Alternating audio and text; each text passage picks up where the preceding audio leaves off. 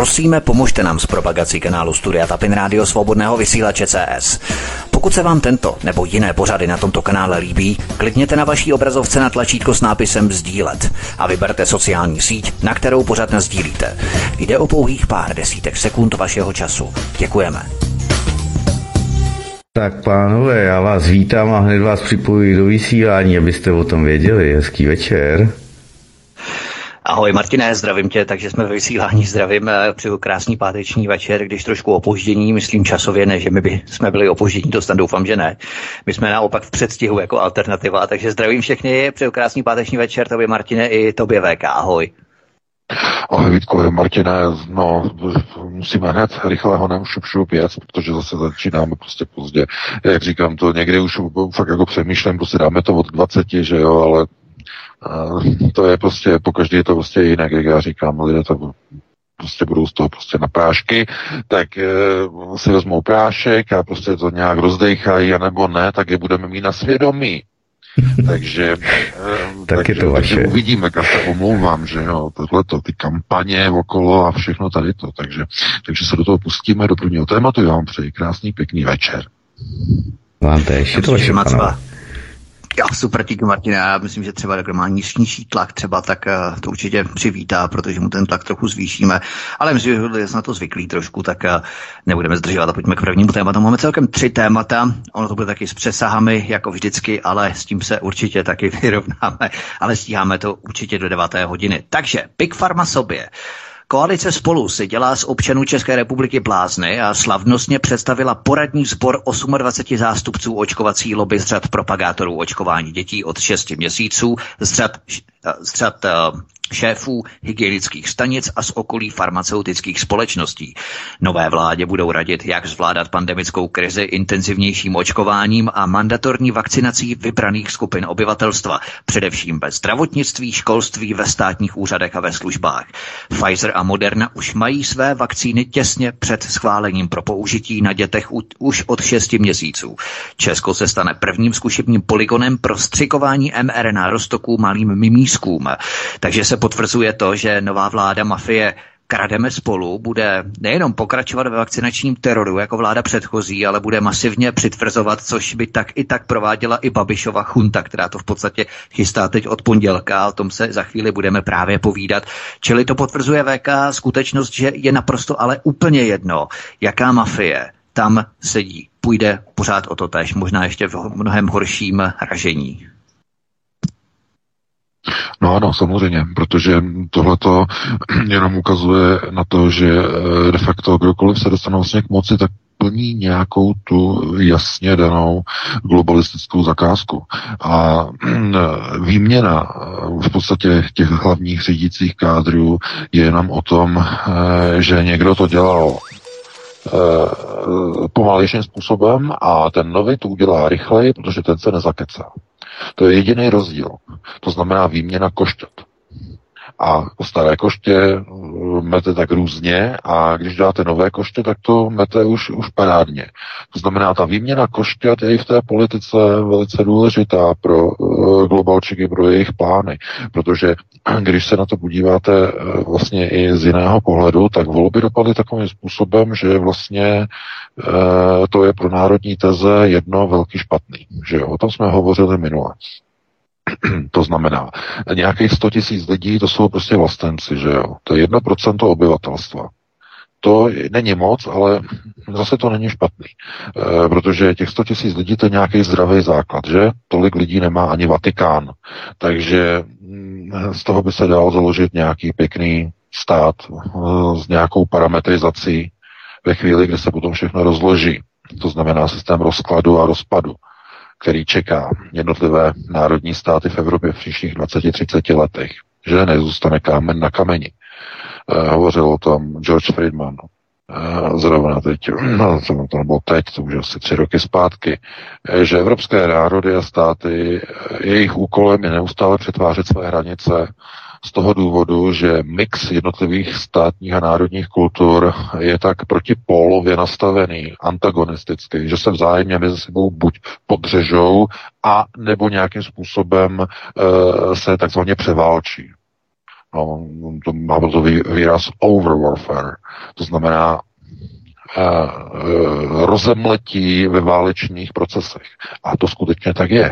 Protože když se podíváte, jak se změnily mapy Evropy po první světové válce, po druhé světové válce, tak nezůstal kámen na kameni. To znamená, ty národy si mění svoje hranice, různě se přeskupují a tenhle ten mix, stavící mix de facto měl být vyřešen jedním projektem, samozřejmě součást Kalergio procesu řízení, takzvaná Pan Evropa. A kdo se dostane teď k moci v České republice? Nová vláda Petr Fiala, eh, blízký přítel eh, Bernta Poselta, že z roku 1990 eh, v časopise Proglas, nebo to je ta kniha, to vyšlo, že nebo vlastně časopis Proglas v 90. roce se Petr Fiala, šéf ODS, sešel tehdy měli dostaveníčko, uh, myslím, že to bylo v Brně, a teď mě neberte za slovo, přesně to místo, teď si nepamatuju. Uh, setkali se, byl tam Bernd Posot, uh, ještě daleko, daleko štílejší, ne, taková ta koulička, macatá, chucpatá, ne, ne, ne, kde pak, uh, tehdy byl ještě on docela jako střízník, jako jo, v tom 90. roce, Posot. A se, se, takže Fiala se tam setkal s Poseltem, setkal se tam i s Otto von Habsburkem a s Pavlem Tolnerem, že to je jeden z nejvyšších, eh, nebo byl jeden z nejvyšších předáků strany lidové, lidovci, že, KDU ČSL. Takže to tam je všechno. Máte tam i eh, v tom článku i vlastně tu fotografii, ten obrázek, ta je k nezaplacení. Opravdu, to je priceless. A jenom z toho důvodu, že se ukazuje, že ti kádři, kteří jsou vytipováni, vybráni do procesu řízení před 30 lety, se dostanou do moci premiéra, k moci premiéra za 30 let. Já? No, to slučilo. Uh, oni si počkají. To jsou ty dlouhodobé procesy řízení, o kterých pořád tady hovoříme, pořád, pořád dokola, lidé pořád se na to koukají tak jako skrz prsty, že pan Fejka tam o něčem nějaké dlouhodobý procesy, dlouhodobý proces od pondělí do pátku, že jo, než bude ten víkend, nějaký ty lahváče, tohleto a tam, že jo, to je pro mě dost dlouhý proces, si řekne někdo tady to, ale takhle oni nefungují, globalčiky. Oni mají dlouhodobé procesy, ty jedou třeba na 50 let. A oni si počkají, protože čas je největší zabiják. To jistě víte. Nebo byste měli vědět, že? Kdo je největším eh, zabijákem na světě. Eh, jak, jaká zbraň je největším zabijákem? Jaderné zbraně, vodíkové zbraně, mm, zbraně hromadného ničení? Ne. To největší zbraní je čas. Plynutí času. Globalčeky si počkají, až jejich nepřátelé umřou. A když budou čekat 50 let, 70 let a budou mít nějaké děti, že? Tak po, počkej, až umřou jejich děti, nebo budou převychovány, že, jejich děti. A když to nevíde, no tak si počkají dalších 50 let. A oni nemají problém. Oni samozřejmě řídí proces Zeitgeist, že? Oni mají terminál času, takže pro ně budoucnost, minulost e, nepředstavují bez žádný problém. Teď mluvíme o vysokých, samozřejmě, o okultních procesech řízení. Tam nehraje čas vůbec žádnou roli, že? To je prostor, který, kde čas je jenom prostorová veličina. Jo? Čas je prostorová veličina, nikoli časová. Čas je prostorová veličina. Podle teorie relativity. To nemá nic společného s časem. Čas je definicí prostoru. Zase s takovým velkým přesahem. Jo, někdo řekne, no, že čas, no, že to jsou hodiny, že jo. Čas jsou hodiny, to znamená, podíváte se na hodiny, minuty, sekundy, vteřiny, že? Hodiny, roky a tak dále. Podíváte se na hodiny. A to přitom vůbec není pravda. Protože čas je jenom důsledkem prostoru. V jednorozměrném prostoru neexistuje čas. Tam není žádný čas v jednorozměrném prostoru. E, to znamená, že když nemáte prostor, nemáte čas. Čas sám o sobě neexistuje, když není prostor. Pouze s prostorem, podle Einsteinovy teorie relativity, existuje čas. Pouze s prostorem. Odstraníte-li prostor, neexistuje čas. A to je definice unitárního prostoru. Takzvaný, to, o čem já často hovořím, nebo někde v těch uh, povídáních přesazích, uh, tak unitární prostor je de facto definován jako bezrozměrný bod, kde čas neexistuje, kde není prostor. Je to prostor bez čas, časové definice. A proto unitární prostor. A to je jenom jakoby odbočka. A co je důležité, že v politických procesech, když přijdou volby, tak se dostávají do čela kádři, kteří byli před nějakými těmi 30 lety vytipováni na tom náměstíčku, že když se tam sešli s Otou von Habsburgem, tak se tam setkali, že s Poseltem a tohleto. A oni si počkají 30 roku, že jo. A teď Fiala bude u moci. Co udělali jako první? Oni ještě nejsou ve vládě. Pan prezident je ještě nemocný, ještě ani nejmenoval nikoho, ne nejmenoval, ani nepověřil někoho sestavení vlády.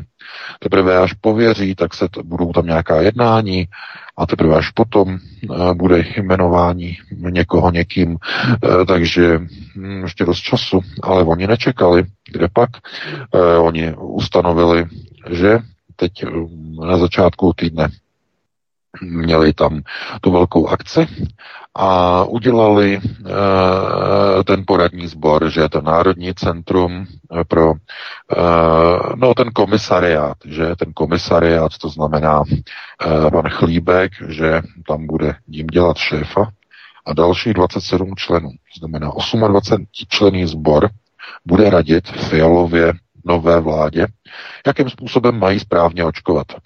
Že? To znamená očkování, to je to hlavní. A teď jako se spousta lidí ptá, že jakože podzim, že jo, podzim, konec října, začátek listopadu, zvyšuje se teror na lidi. Z jakého důvodu? No, z toho důvodu, že na skladech jsou nevypotřebované vakcíny. Pfizer, Moderna, které byly nakoupeny už na jaře, no vlastně už v zimě, protože než byly dovezeny ze Spojených států, taky trvalo nějakou dobu, to znamená, že ty vakcíny mají datumovku eh, konec minulého roku, začátek eh, ledna tohoto roku a mají trvanlivost 12 měsíců za předpokladu, že jsou ty vakcíny skladovány v té hluboké podchlazené teplotě, to znamená někde těch minus 20, 25 stupňů a tak podobně. To znamená, eh, že to mnoho těch vakcín není takhle dlouho skladováno v takovýchhle podmínkách. Eh, takže oni co mají? No oni je potřebují honem rychle vypotřebovat. Potřebují je takzvaně ty roztoky rozpíchat do lidí ještě než jim vypl, eh, vyprší e, trvanlivost. To znamená, blíží se expirační lhuta. Koncem roku, e, začátkem příštího roku. Je to Eh, teď velké téma, že v Spojených státech je to teď téma i e, tady v Německu, je to téma i v Polsku, mluví se o tom v podstatě všude, že se blíží vlastně expirační lhuty, kdy počátkem tohoto roku, respektive už na konci minulého roku, evropské vlády nakoupily obrovské zásoby prostě vakcín a ty vakcíny jdou třeba i měsíc, že jo, než se prostě vyrobí, přeskladní se, přesunou se, takové to různé šíbrování s těma paletama, že jo, to, to cestuje různě po světě. E, a oni mají prostě strach, že ta expirace nastane, oni to budou muset vylejt do kanálu. Takzvaně, že jo, e, to byla ta nahrávka hm, e, toho zástupce moderny, jak říkal, aby to nevylívali do odpadů, že se tím nauč, naočkují potom krysy a že neexistují laboratorní studie, jaký účinek by to mělo na hlodavce. Jo, to je úplně něco děsivého. to se normálně vlivá do odpadu. to znamená, potom se objeví nějaké Uber, že krysy, které potom narostou potom nějaké bicepsy, že jo, začnou mlátit lidi na ulici. Takže e, to je jenom taková jako vtipná vsuvka, ale ona možná vůbec vtipná není. Protože vůbec není jasné, co se dělo s antigenními testy, že jo. Oni špejlovali lidi, že jo, tam u nich na Slovensku eh, a nejenom tam, ale tohle to jede prostě všude, že jo, se špejlujou, špejlujou, špejlujou, špejlujou a kde ty špejle končí, že jo. Ano, tak se o tom mluví, že se sbírají prostě eh, DNA, že jo, do, do složek se dělají rekordy obyvatelstva DNA, že jo, ty špejličky se dávají, vždycky se tam jako takhle dají stranou, tohleto, lidi odejdou a co se potom děje s těma špejličkama, eh, že jo, ty vzorky těch lidí. A k čemu oni to potřebují? No, oni to potřebují samozřejmě k evidenci obyvatelstva. Oni potřebují zjišťovat, kdo má jak, jakou, jaký genotyp, eh, jaké jsou jednotlivé eh, prostě krevní skupiny. Oni potřebují zjišťovat eh, genetickou strukturu lidí. Znamená, tohle to všechno se využívá během této covidové krize k tomu, aby oni získali všechny informace o lidech. Přišla krize, že jo, a co vymysleli politici tam u vás? Otisky prstů do občanských průkazů. Nedávno to bylo jenom do cestovních pasů eh, kvůli té maškarádě s 11. zářím. A teď už to máte dokonce i v občanských průkazech. Takže co to je? Co to znamená? No utahování šroubů, protože chtějí mít kontrolu. A proč provázání kontroly? Proč tam musí být ten otisk prstu? Mluvili jsme o tom několikrát. Je to kvůli tomu, že až se začnou uh, realizovat tyhle ty covidové vstupní pasy na vstupy, povolení vstupu v rámci sociálního kreditu, povolení vstupu do kina, do restaurace, do metra, do autobusu, uh, do nákupního centra, prostě všude se budou vlastně přikrá, přikládat uh, tyhle ty zelený elektronické uh, pasy, budou se přikládat, ale aby bylo zajištěno, že to je skutečně ten váš zelený pas. Že, to, že vám ho nepůjčil kamarád, že, že si nepípáte na tom skeneru u dveří, že si nepípáte půjčeným pasem někoho jiného, jo? Chápete? Tak to bude tak, že vy tam přiložíte ten doklad a ještě tam přiložíte svůj palec na tu čtečku. A ta čtečka porovná váš přiložený palec a digitální záznam vašeho palce nahranýho na čipu v občanském průkazu. Porovná to, jestli se to rovná. Z toho důvodu potřebují ty palce do občanek v České republice. Z toho důvodu. Z žádného jiného. No a co proti tomu lidi dělají? Nic. Na nákupní frontě klid. Dokud je ten košík plný a vrchovatý, nikdo proti tomu nic nedělá. No, máte to tam hotovo, vymalováno 20. Takže my o tom můžeme hovořit nahoru, dolů a mm, chápete, 100 tisíc lidí není moc. To je málo, jedno procento. Takže eh, že na to se můžeme dívat, dívat jako z různých prostě pohledů, že to prostě je dobré, je to špatné, podle toho, jestli jste optimisti eh, nebo pesimisti a realista řekne, na tom vůbec nezáleží, protože stejně oni si to udělají podle sebe všichni tak, jak je potřeba. A to je takový ten realistický pohled, že jo. To znamená, on si tam sedne, eh, minister zdravotnictví, že jo, Adam Vojtěch, máte tam fotografii v posledním článku, se tam podívejte. Mně připadá doslova jako ta karikatura toho nosatého pána, jak si mne ty ruce a to se, to se nám to daří, to se nám to daří. Tohle to je takový, takový naprosto geniální prostě obrázek, prostě jak se tam mne ty ruce, jak se mu to daří, jak jsou všichni tupí. E, to je přesně ono, to je výstižné, doslova výstižné. E, ale abychom se vrátili zpátky vlastně k tomu tématu, k tomu hlavnímu, tak dneska nezáleží na tom, kdo je u moci. Protože všichni, kteří se dostali do parlamentu, všichni jsou jejich. Všichni jsou jejich. Zapnete televizní přijímač, tam je sláva Izraele, Izrael tady, Izrael tamhle, o, sana. Takže chápete, tohle to všechno to je jejich. Všechno, všechny strany, které tam jsou, jsou jejich. To znamená, uh, že uh, jaké budou vztahy, jakou politiku budou dělat, no hlavně pro izraelskou samozřejmě. To už zaznělo od Fialy. Takže ano, máme hotovo. To znamená, nebylo dovoleno, aby tam bylo něco jiného, že by někdo řekl pro palestinskou takový chucpe. To si vůbec ani nedokážete představit, protože to samozřejmě není dovoleno. Eh, v zemi nad Mahrálem ani nebude nikdy dovoleno, že? To oni radši tu eh, zemi by zničili, že? Nechali by, nechali by ji odpálit z podzemí. Takže tohle je asi ten důsledek toho, že když přijdou volby, tak nesmíte být z toho zklamaní. Dostáváme e-maily do redakce, lidé jsou zklamaní, že pan Volný eh, dostal jenom tak málo hlasů. No, tak kdyby třeba měl reklamu u nás, tak uh, by třeba měl víc hlasů. No, bohužel neodpovídá na e-maily. Já nevím, jestli nemá čas nebo co. My jsme mu nabídli ještě druhý rozhovor, že, panu Volnému, po volbách, teda ne už jako k volbám, protože tam nebyla žádná reakce, tak jsme nabídli, nabídli ještě povolební rozhovor, že? No, máme e-mail osobní, soukromý na pana Volného, moc děkujeme, ale pan Volný asi je zaneprázdněný, nemá čas, takže využitou nabídku nevyužil. Ani po druhé, ani na podruhé. E, Tohle to se bude muset zlepšit. Protože pokud e, někdo prostě chce získávat hlasy vlastenců, tak se nemůže bát prostě poskytovat rozhovory tomu zlému pruskému aeronetu, že jo. To je potom špatný.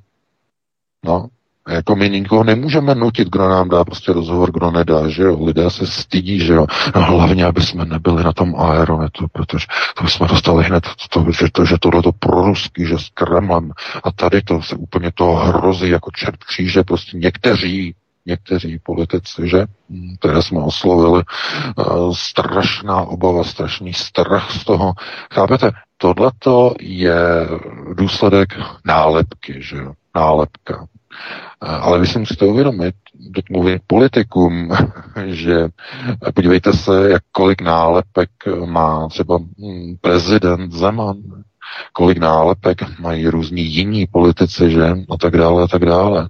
To znamená, nálepka je vždycky, hm, nebo strach z nějaké nálepky, mají většinou ti politici, kteří se nedokážou stát se svým pevným názorem ti se bojí potom té nálepky, že jo.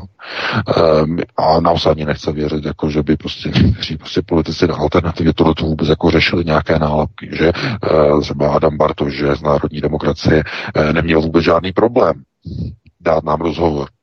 No, neměl naprosto žádný problém. Ještě ráno, že jo, jsme ho kontaktovali, mě to bylo takové blbé, že jo, hned ráno, uh, bylo na, na den voleb, že jo, na poslední chvíli všechno. Normálně tak eh, zapracoval, poslal, neměl žádný problém. Tohle opravdu jako si cením, protože eh, to je eh, jedna věc, že jo, dělat tady ty páteční seance a na straně druhé potom ti politici, kteří si berou některé ty, řekněme, mm, nápady nebo rady které tady prostě pouštím a případně o tom píšu, tak eh, je využívají třeba k politické činnosti, ale už eh, se nechtějí třeba jako by nějak konektovat na ten zdroj té inspirace, že s náma už nechtějí mít nic společného. Jsme, dob- jsme dobří jako zdroj, ale nikoliv, aby nás někde zmiňovali, nebo snad, nedej bože, něco s náma měli společného, protože by měli hned problémy prostě s bezpečnostní informační službou. Biska by si na ně hned dosedla, že ruský vliv a že Kasatonovova doktrína a tak dále, a tak dále, že ještě z roku 89 a tak dále. No, zkrátka oni mají strach, že z těch starých kádrů, že KGB, ještě z Bartolomějský tenkrát, chodili na chlebíčky a další. Takže uh, oni se znají, že oni se znají. Svůj k svému, jak já říkám.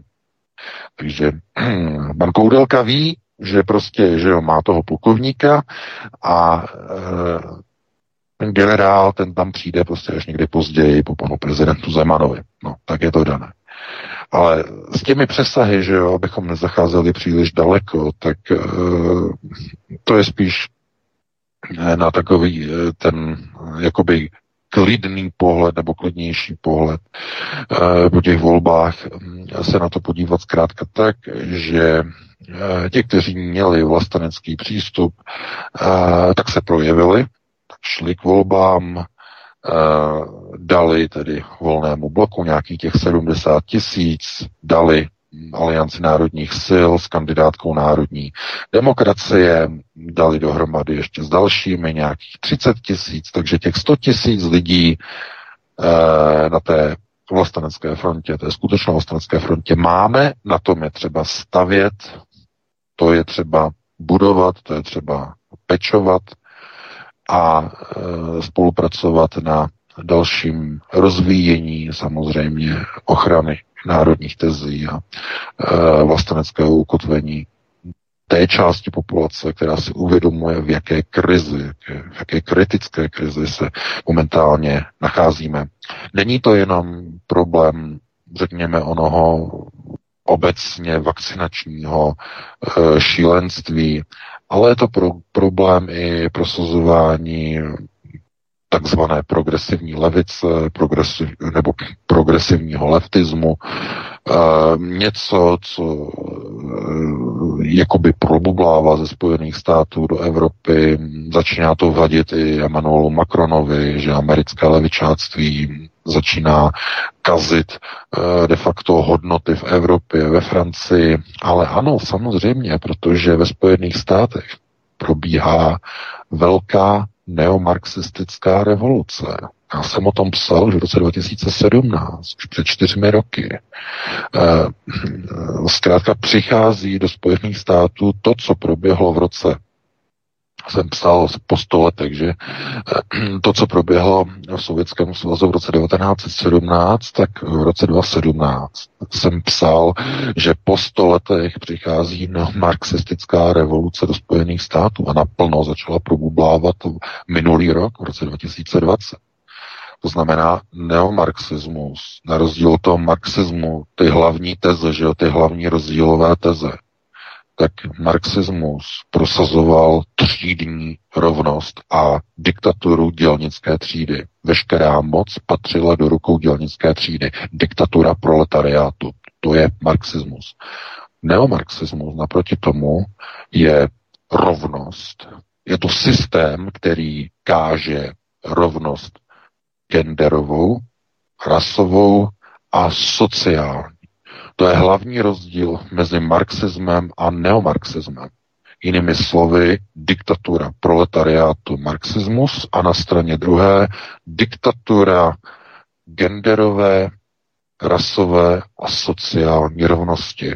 Těch, kteří budou tyto teze prosazovat, ti budou představovat novodobou diktaturu v rámci neomarxismu. A to, co probíhá ve Spojených státech, to znamená Eh, všechny ty demonstrace sponzorované Sorošovi, Sorošovými organizacemi, eh, že nenávist k bílé rase a přeprogramovávání školáků, že na školách k tomu, aby se klaňali černochům a tak dále a tak dále.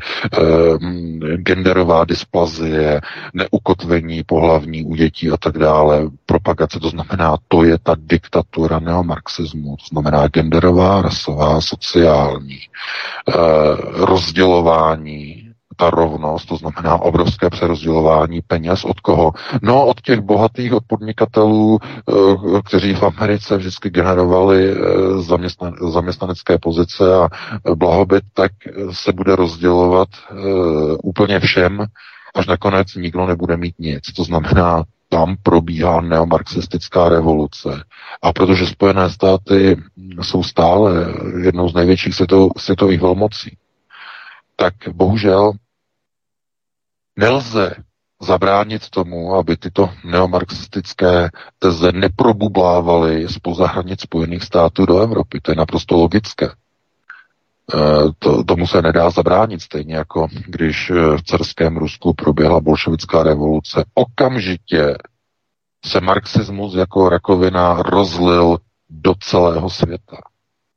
Do Evropy, do Jižní Ameriky, do Mexika, do Ázie, do Číny. A chápete, to samé čeká tuhle planetu znova. Zdrojem onoho revolučního hnutí, tentokrát neomarxistického, budou Spojené státy, které se z toho už nespamatují. Samozřejmě s velkými přesahy, já tomu rozumím, že tohleto téma je hodně propletené, ale každopádně tady to téma bychom teda jako první tedy jako ukončili a pustili bychom se do dalšího výtku.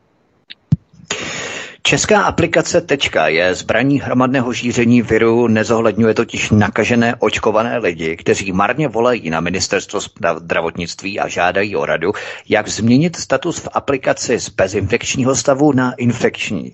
Dostávají šokující odpověď, počkejte na prodělání nemoci a potom do aplikace dostanete potvrzení o jejím prodělání.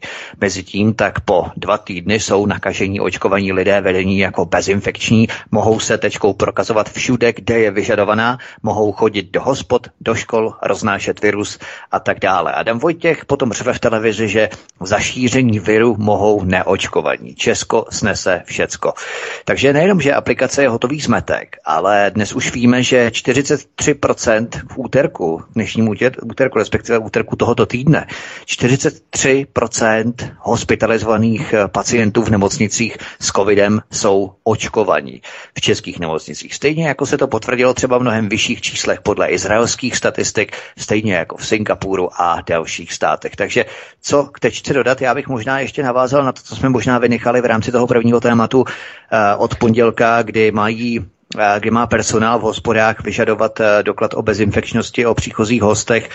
VK, ty máš nějaké typy od právníka, co by lidé nebo ano, jak by neměli ano, postupovat? Ano. Jak by měli postupovat? No samozřejmě, eh, to je, to je v tom posledním článku, který máte teď na Aeronetu, určitě si ho přečtěte. Eh, právník doporučuje vlastně využít ten rozsudek, eh, poslední rozsudek, nedávný rozsudek nejvyššího správního soudu, který rozhodl, že hygienik respektive epidemiolog jako zaměstnanec hygienické stanice zprávy nemá právo, oprávnění po někom nařizovat po telefonu Eh, odběr, to znamená, aby někoho eh, poslal na odběry, na PCR testy, případně na antigenní testy, nemá k tomu oprávnění po telefonu, ale musí postupovat zákonným způsobem, to znamená písemnou cestou, písemnou formou.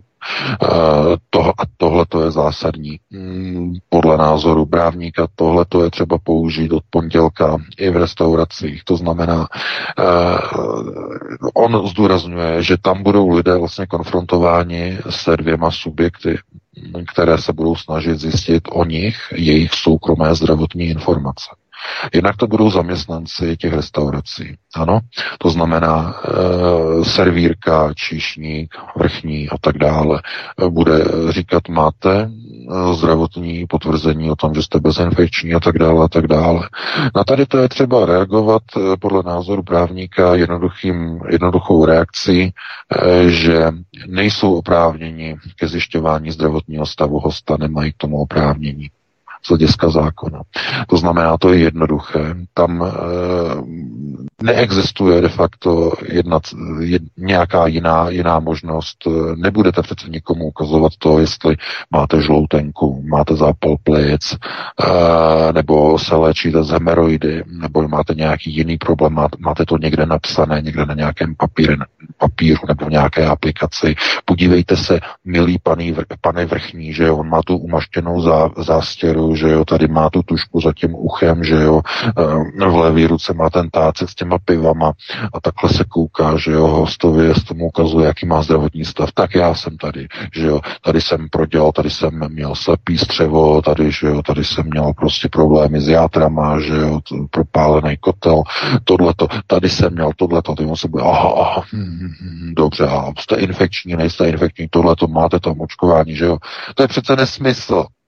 Takhle to nefunguje. to znamená, že lidé musí eh, s rozumem se na to dívat, že nikdo na to nemá právo, to znamená, normálně odpálkujete eh, toho číšníka, případně eh, servírku, nebo kdo to tam bude řídit. A to z toho jednoho, z jednoho jednoduchého důvodu. A pokud oni nechtějí vaši útratu, pokud oni nechtějí vaše peníze po té, co byly rok a půl zavření, měli hospody zavřené, pokud vás tam nechtějí, tak zkrátka odejděte do, do nějaké jiné restaurace. Tohle to samozřejmě hospodští dělat nebudou, protože je jim jasné, že oni potřebují prostě mít trh, potřebují mít tržby, potřebují mít prostě obrat. Ano, není vyloučeno, že u některých uvědomělých hospod, které jsou dotované z rozpočtu třeba města, víte, že jsou některé restaurace dotované v českých městech z rozpočtu místních městských kas, to možná ani neví mnozí, že? Ano, je to tak, skutečně. V některých obcích, menších městech jsou hospody dotované a e, pokud se ptáte, z jakého titulu, je to z jednoduchého titulu. Nemají vlastní e, prostory pro scházení zastupitelstva, tak se třeba taneční sál používá pro schůzky místního zastupitelstva. A z tohoto důvodu potom jsou různé takové smlouvy mezi provozovatelem hospody a obecním úřadem, že my ti, Franto, přispějeme na tvoji hospodu ročně tady tou částkou a ty nám v rámci toho našeho příspěvku každý čtvrtek nebo takhle vyčleníš tam ty prostory v hospodě. Takhle se to dělá prostě v obcích. Takže abyste si nemysleli, některé hospody, když jsou soukromé, nejsou úplně soukromé, protože jsou dotované a musí poslouchat nadřízené třeba z obce. Takže se vám určitě stane. Můžete se s tím setkat že uh, hospodský přiběhne a řekne, musíte pryč, musíte pryč, musíte pryč, mě to nezajímá, že nebudu mít vás peníze, musíte vypadnout, nemáte očkování, vypadněte, vypadněte. Ano, takový hospodský, který je dotovaný, ten to udělá. Protože není soukromý. Není čistě soukromý, je závislý na dotacích a na smlouvách s obcí. Proto mnoho lidí ani neví, si myslí, hospoda je soukromá, kde pak? Hlavně na menších obcích je to, je to dotovaný. No, e, různé, různé takové ty smlouvičky, že jo, Franta s Josefem, Karel s Vencou, že jo, dohodnou se, udělají si pro sebe a tak dále. To znamená, tohle to je normální, že jo. Na velkých městech ne, tam ani k tomu není ani důvod, tam mají své vlastní zasedací místnosti, že jo, na velkých magistrátech a tak dále. Ale proč o tom hovořím? Že lidé se musí tedy brát za to, že nemůžou vlastně používat, eh, nebo nemůžou se nechat manipulovat do té pozice, že kdokoliv přijde a řekne, ukaž mi, jestli jsi eh, negativní a vy, vyhnat, jo, samozřejmě tady, tady vám ukazuju svůj zdravotní stav. To je nesmysl. Nikdo na to nemá právo. Takže to je jedna věc. A druhá věc je s kontrolou hygieny, kdy hygienik s odznakem přijde s hlídkou do restaurace a začnou kontrolovat e, doklady totožnosti. Proč kontrolují doklady totožnosti a proč budou kontrolovat doklady totožnosti jednoduché? Oni vás musí stotožnit, aby mohli se podívat do databáze ÚZIS, to znamená Ústavu e, zdravotní informační služby, e, jestli jste tedy v databázi označení jako očkovaná osoba, nebo jako testovaná osoba, a nebo jako osoba s prodělenou nemocí. A když vás v té databázi nenajdou, tak co nastává? Tak právní vysvětl, co nastává. Oni vás budou chtít vykázat z té hospody a vy na to musíte zareagovat rozhodnutím nejvyššího správního soudu. A hygienik nemá právo vás odkudkoliv vykazovat, protože nedisponuje důkazem vaší infekčnosti. Za prvé. Za druhé, hygienik může na základě zákona o veřejném zdraví vám nařídit vyšetření, respektive odběr testu kvůli podezření z infekční nemoci. Ale pozor, nemůže vám to říct do telefonu, ani vám to nemůže říct u stolu. Hele, zvedni se od stolu a běž tady naproti. A tam, jak dělají ty testy, ne. On vám to musí dát písemně, musí vám to vyhotovit písemně a musí vám to doručit písemně na adresu trvalého bydliště do vlastních rukou v obálce s modrým pruhem písemně. To znamená, nelze to ústně udělat, nelze to telefonicky udělat, musí to být písemně podle zákona. Takže on vás může obeslat, že za dva, za tři, za čtyři dny, za týden vám přijde papír, ale nemůže vás vysáčkovat z té hospody. Nemá na to právní titul, zdůrazňuje právní. Takže tyto informace třeba použít zařídit se podle nich od pondělí a nenechat se prostě šikanovat.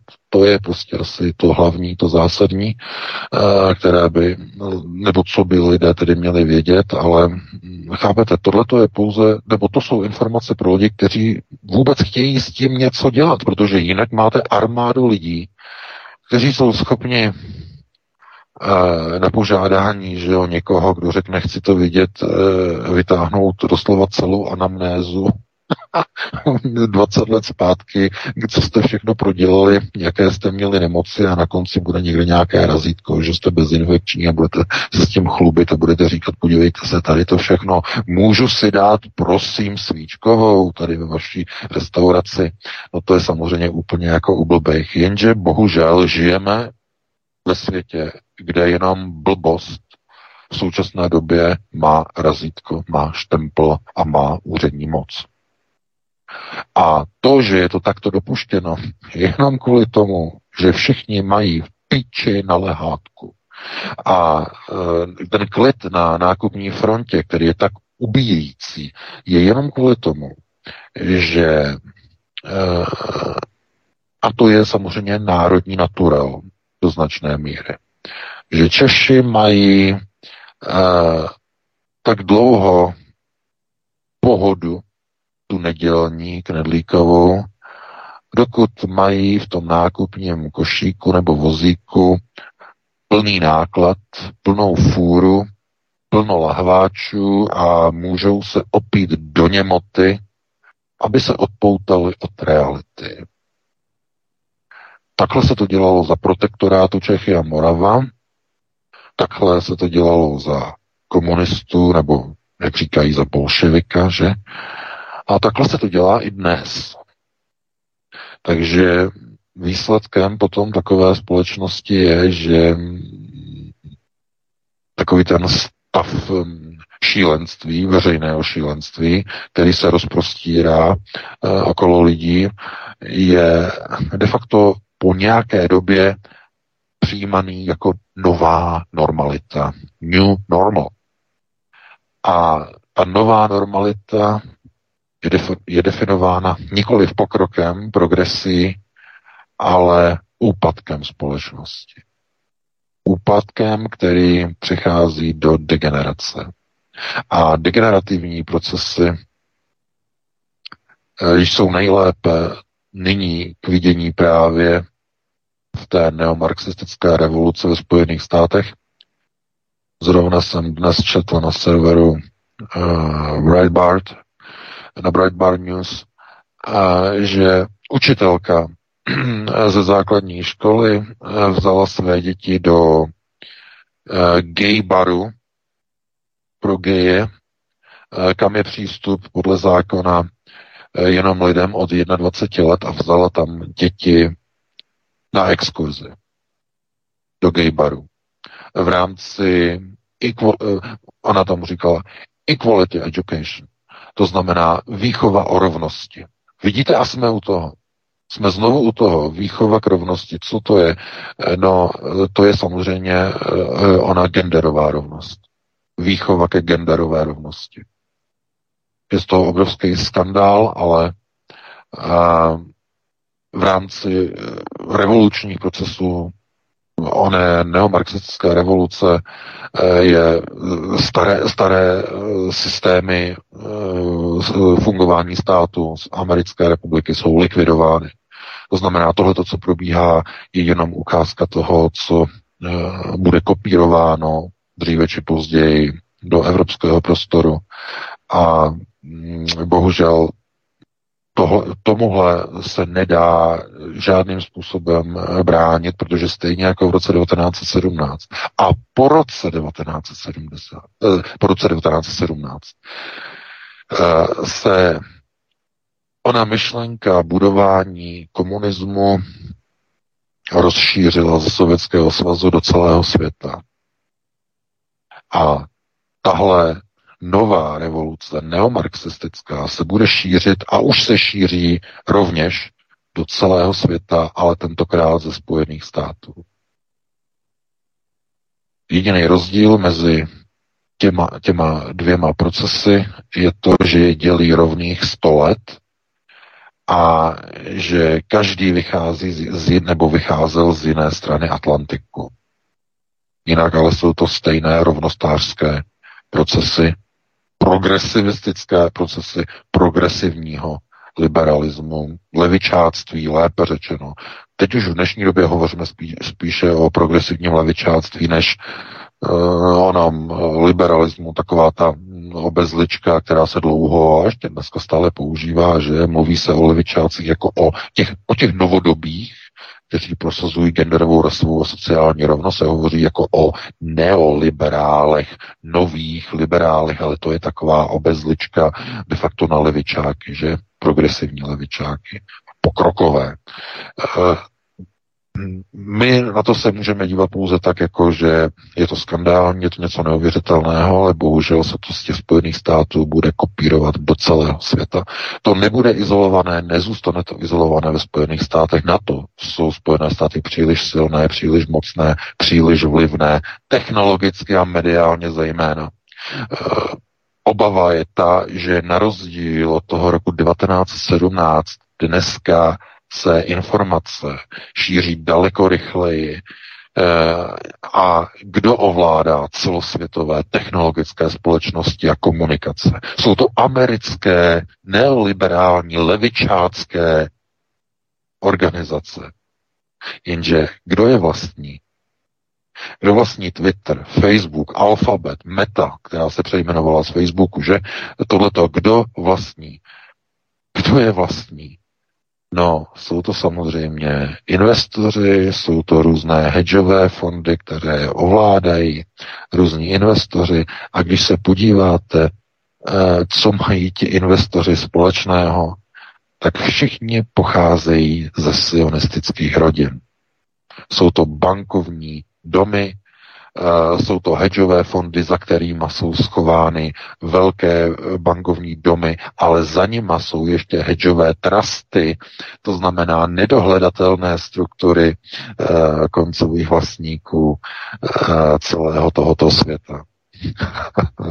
Chápete? To znamená, je úplně jedno, jestli máte účet na Facebooku, na Twitteru, někde na Google, někde na nějakém Amazonu kupujete a tak dále. Všechny jsou eh, vlastněny stejnou skupinou eh, židovských rodin, které ovládají tuto planetu zatím jenom na ekonomické a mediální úrovni. Nikoliv zatím, ještě nikoliv politické, ale je to velice blízko. Ukotvení světové vlády je tak blízko jako nikdy v historii. Eh, z jakého důvodu? Nová světová vláda nebude vládou politickou, ale vládou korporací. Korporátní společnosti budou novou vládou, nikým nevolenou, permanentní, trvalou a neomezenou.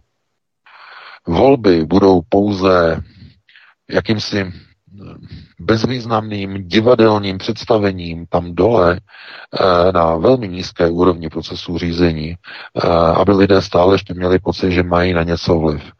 Ale eh, tam už bude, ty volby budou mít trochu jiný význam. Ty volby budou o rozhodování o tom, že ty ovečky v těch oredách si budou volit. Jestli nová vláda natře ten plot, který omezuje jejich výběh a červeno, a nebo na modro, a nebo se tam objeví nějaký opozičník, který řekne, ne, my ten, ten hnusný dřevěný plot chceme zbourat, my chceme mít výhled, my tam dáme průhledné pancéřové plexisklo. No to je velká sláva, no to je něco, no pojďme je volit, no to je progresivní, no to je nové, my budeme mít výhled. Takže ty volby se změní na technikálii. Technikálii koncentračního řízení. Jestli budete mít drátěný plot, dřevěný plot, plexisklo, jestli budete mít na podlazem e, nějaký rošt, nebo tam bude kovral, jestli budete mít e, dřevěné židličky nebo e, velké kožené sedačky v tom koncentráku. Bude od, od tady těch technikáliích budou všechny následující volby, ke kterým budete chodit technikálie řízení a vybavení koncentráku. O něčem jiném volby nebudou a nebude dovoleno, aby volby byly o něčem jiném než o technikálích vybavení koncentráku. Já vím, že tohle to není optimistické, že by lidé chtěli něco optimističtějšího. Já říkám, pokud chcete optimismus, předplaťte si mateří doušku nebo Dikobras, ani nevím, jestli to ještě vůbec vychází, e, něco podobného a úplně se jako odpojte od mm, přijímání informací. E, pouze říkám to, co e, čeká jednotlivé, řekněme, naše životní prostory. A říkám to v předstihu abyste měli možnost se na to připravit, abyste se mohli zaopatřit. A teď jak se zaopatřit? No třeba eh, jak se zaopatřit tak, abyste si mohli třeba vypěstovat vlastní vepřové, že, které vám vezmou. V polovině týdne měl na americké televizi MSNBC vystoupení e, miliardář, že velký bavič a velký vakcinátor Bill Gates a propagoval novou technologii, kterou zase zafinancoval, a to je pěstování mm, eh, rostlinného masa. Nově vyšlechtěné soji, která plně nahradí maso, aby se omezily emise CO2. To znamená, že už nebudou žádná prasata, nebudou žád, eh, žádné krávy. Krávo, eh, tedy, že právo k pěstování nebo k chování samozřejmě um, zvířat, že bude prostě silně omezeno, protože um, že pouze jako pro lidi, kteří budou potřebovat třeba ze zdravotních důvodů mít živočišný příjem proteinu. On tam mluvil, že eh, čistě jakoby z nějakých zdravotních důvodů. Jinak ale lidé budou prostě napojeni na speciálně upravené sojové sazenice, eh, které budou chutnat daleko podobněji masu než dnešní soja třeba chutná, jo, když je upravená. Eh, to znamená, že, že to je podle něho budoucnost stravy celé civilizace. No, pámbu s námi a zlé pryč. To znamená, na co se připravit? No připravit se na to, jak se zaopatřit, jak se zabezpečit, kde, v jakém prostoru. To znamená, mluvili jsme o tom minule, že? To znamená eh, takzvané ostrovní systémy. No, ostrovní systémy jsou spojené třeba i s tím právem pěstovat si na vlastním, obil, na vlastním poli nějaké obilí, eh, nějaké plodiny a mít tam třeba i nějaké krávy, které budou emitovat ten metán a CO2 a tak dále a tak dále. To znamená, eh, když si to eh, zrealizujete někde v České republice, máte jistotu, že třeba až se dostanou Piráti opravdu k moci, ne to, že se nedostali teď, ale v budoucnu, eh, že vám to třeba nezakážou a že nadnárodní koncerny neudělají to, co už eh, je de facto v některých státech eh, zavedeno, že jsou zakázány ostrovní energetické systémy, že musí být zapojeny do gridu, abyste se nemohli osvobodit od energie.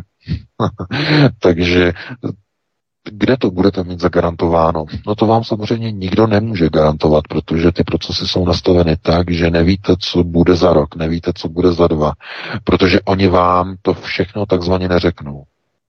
My vám to nastíníme, eh, jak se říká, tady v našich pořadech a nastíníme e, vám to na Aeronetu a v těch mojich e, knížkách několik let dopředu, abyste se na to mohli připravit. Ale ono je těžké, jak se připravit třeba na to, že vám nebudou prostě dovolovat jít někam, kam jste chtěli jít, protože nemáte vakcínu, že? To je těžké se na něco takového připravovat. E, Když o tom víte, tak alespoň máte možnost eh, se na to připravit, na ten náraz. To je důležité, protože mnoho lidí, kteří nebyli připraveni, tak tenhle ten systém semlel a dneska jsou plně v kohortě očkovaných a rezignovaných lidí. A vy nejste. Vy, protože o tom víte, tak vy jste v opozici. To je obrovská výhra. A vy řeknete, eh, že, že jako, no dobře, dobře, ale eh, v tom je ten rozdíl. Chápete? Američani říkají, mají proto ten, hezký, ten pěkný výraz, že make the difference. A to znamená zajistit, že to je přesně to, co je ten rozdíl, co tvoří ten rozdíl. To znamená, někdo, kdo neví o tom, co přijde, kde přijde náraz, to znamená, eh, vy čekáte něco, co přijde, vy se na to připravíte. A tím, že máte informace, tak dokážete tomu procesu odporovat. Kdybyste neměli ty informace, tak k tomu e, nedojde, protože v tom procesu de facto vy nebudete schopni identifikovat různé polohy, kam směřuje daný proces řízení. To znamená, že úloha alternativy je nezastupitelná v této době. V těchto letech naprosto nezastupitelná. To znamená, poskytovat informace v určitém předstihu, na které se lidi, lidé mohou připravit, aby dokázali jim odporovat ve chvíli, kdy se stanou realitou kdy ta v úvozovkách konspirace se stane realitou. Znamená to překlopení z údajné konspirace do reality se neuvěřitelně zkracuje. To je úloha alternativy této době. Takže takhle bych na to odpověděl to se s velkým přesahem a pustíme se do posledního tématu. Tam máme určitě ještě jeden a to poslední téma přesně koresponduje s tím, co si načetl právě teď na konci uh, tvého povídání ohledně druhé otázky, druhého tématu tohoto okruhu, protože téma, které se dříve považovalo za konspiraci, dnes už se pomalu, ale jistě stává realitou i na mainstreamu. Uh, třeba, že jsme o tom informovali a dlouho o tom povídáme, pro nás je to úplně samozřejmá věc a přesně to ilustruje a v podstatě vypovídá o hodnotě alternativy, která o tom tématu, o kterém budeme mluvit teď a nebude to covid, přesně vypovídá o tom, že co bylo dříve konspirací je dnes realitou. Český rozhlas v odvolání na BBC poprvé v historii informoval o existenci chemtrails za letadly, že způsobují oteplování podnebí. Objevili to prý britští a němečtí akademici a je to tady. Confirmation by revelation. Globalisté už nadále nemohou zatajovat děsivé zata- zatemňování oblohy a tak nastává proces pomalého a postupného připouštění reality, ale pouze formou údajné, údajného vědeckého objevu, aby veřejnost nebyla vyděšená. Zatím o chemikálích ani slovo, pouze to jsou prý krystalky ledu, které ale podle BBC vydrží na obloze záhadně dlouho i déle než jeden den. Opět a znovu to opakuji, najděte si prosím, milí posluchači, na Odyssey pořad Poručíme větru dešti.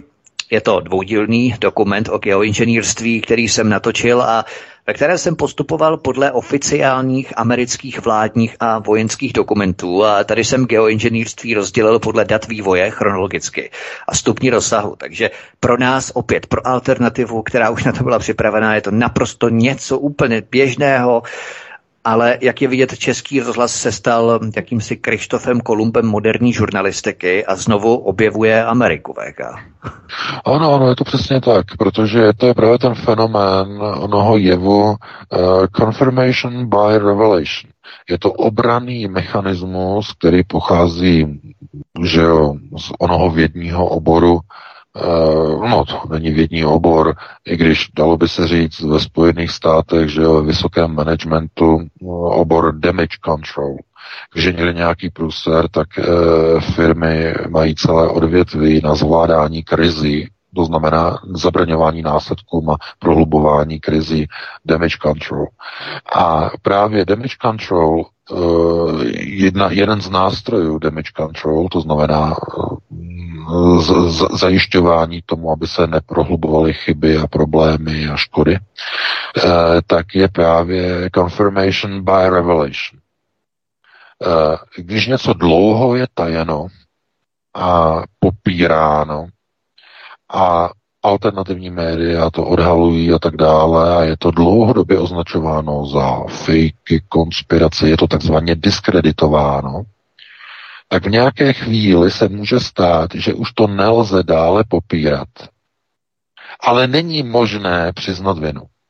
Není možné říct, sorry, že jsme vám lhali po dobu 50 let, sorry, že jsme vám kecali, protože by to okamžitě zdiskreditovalo všechna světová velká tisková média, všechny agentury v majetku sionistického židovstva. Všechny. Hele, oni lžou, by se řeklo. Takže to není možné, není připuštěno, není dovoleno. AP, AFP Reuters, že sionistické agentury, největší tiskové agentury, velká trojka na světě, uh, lhali celou dobu. Vyvraceli, nebyla to pravda. Podívejte se, my máme pravdu. K čemu by došlo? No, kromě jiného, že by byli označeni za lháře a za to, že to vyvraceli a že manipulovali, tak by došlo ještě k něčemu daleko horšímu pro ně z pohledu z jejich strany.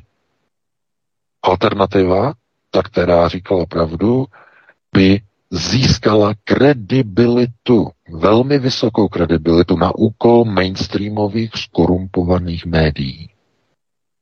To by byla tragédie. To oni nemůžou připustit. Tak proto se v rámci damage control používá model confirmation by revelation. A to je metoda, kdy to, co bylo tajeno, se potvrdí a přizná veřejně, že to tedy je pravda, je to, existuje to, ale přizná se to formou objevu, vědeckého objevu. Použijí se vědci jako figurky a ti vědci to oznámí, že to vyskoumali a že to objevili. Takže dojde k vyřešení problému v rámci damage control. Věc, která byla tvrzena, že tedy funguje to takto, chemtrails a tak dále, která byla dlouhá léta, dekády popírána jako konspirace a hoax, tak je vědecky potvrzená, ale je to formou vědeckého oznámení. A tím je proveden damage control. To znamená, oni globalčiky, že sionističtí nestratí svoji tvář a mainstreamová média nestratí svoji tvář. Protože oni řeknou, ano, my jsme to vyvraceli dlouhá, dlouhá, dlouhá léta a vyvraceli jsme to kvůli tomu, že to nebylo potvrzené. To nebylo, uh, nebylo podložené vědeckými studiemi. To je podložené teprve až dneska, teprve až dnes je to podložené. A to, že my jsme to tenkrát vyvraceli, to bylo v pořádku, protože to nebylo podložené. A tím oni vytvoří damage control. Oni nejsou vyni tím, že popírali, Oni řeknou, bylo to objeveno teprve dnes. To je proces confirmation by revelation. Tohle to používají globalčiky strašně rádi. Velmi často při přiznávání věcí, které už dál nejdou tajet. Velmi dlouho v mnoha, při, hm, konec konců, že jo, nejlepším příkladem, kdyby jenom globalčiky neokoni, že jo, používali zbraně hromadného ničení v Iráku, že jo, alternativa řvala, že jo, že to je prostě hoax, že to je prostě podvod, žádné tam nejsou. Teprve až v roce 2008 bylo přiznáno, že tam opravdu žádné nejsou, ale nikoli na základě přiznání, sorry, my jsme vám v Pentagonu lhali, ne, ne, ne, ale formou výzkumu vědců, který trval pět let od roku 2003 v Iráku. Podle výzkumu vědců, takže výzkumníci zjistili, co to je? Znovu, confirmation by revelation, odhalení, znamená vědci vyskoumali, vědci objevili, že tam žádné fakt nejsou. Takhle oni to používají. No, je to samozřejmě uh, katastrofální situace a lidé to vnímají samozřejmě. Ale znovu je třeba si říct, eh, podívejte se někdy třeba na diskuze někde na mainstreamových serverech. Eh, tam se nachází eh, něco, co, čemu já říkám low society, nízká společnost. Zdegenerovaní účastníci diskuzí naprosto vymytí. To znamená, někdy má člověk pocit, že jsou to dokonce zaplacení zaměstnanci těch daných plátků mainstreamových, že se tam píšou mezi sebou, ale chápete, uh, oni nevidí si na špičku nosu, nedokážou si vytvářet vlastní názor, přebírají pouze názor, který třeba napíše generál Pavel. Tam argumentují. A generál Pavel řekl, a tak to je, a zlí rusáci, a tak to je. To znamená, někdo, nějaká autorita řekla. A když řekne Bill Gates, tak tak to je, protože tak to řekl Bill Gates. Jsou lidé bez vlastního názoru.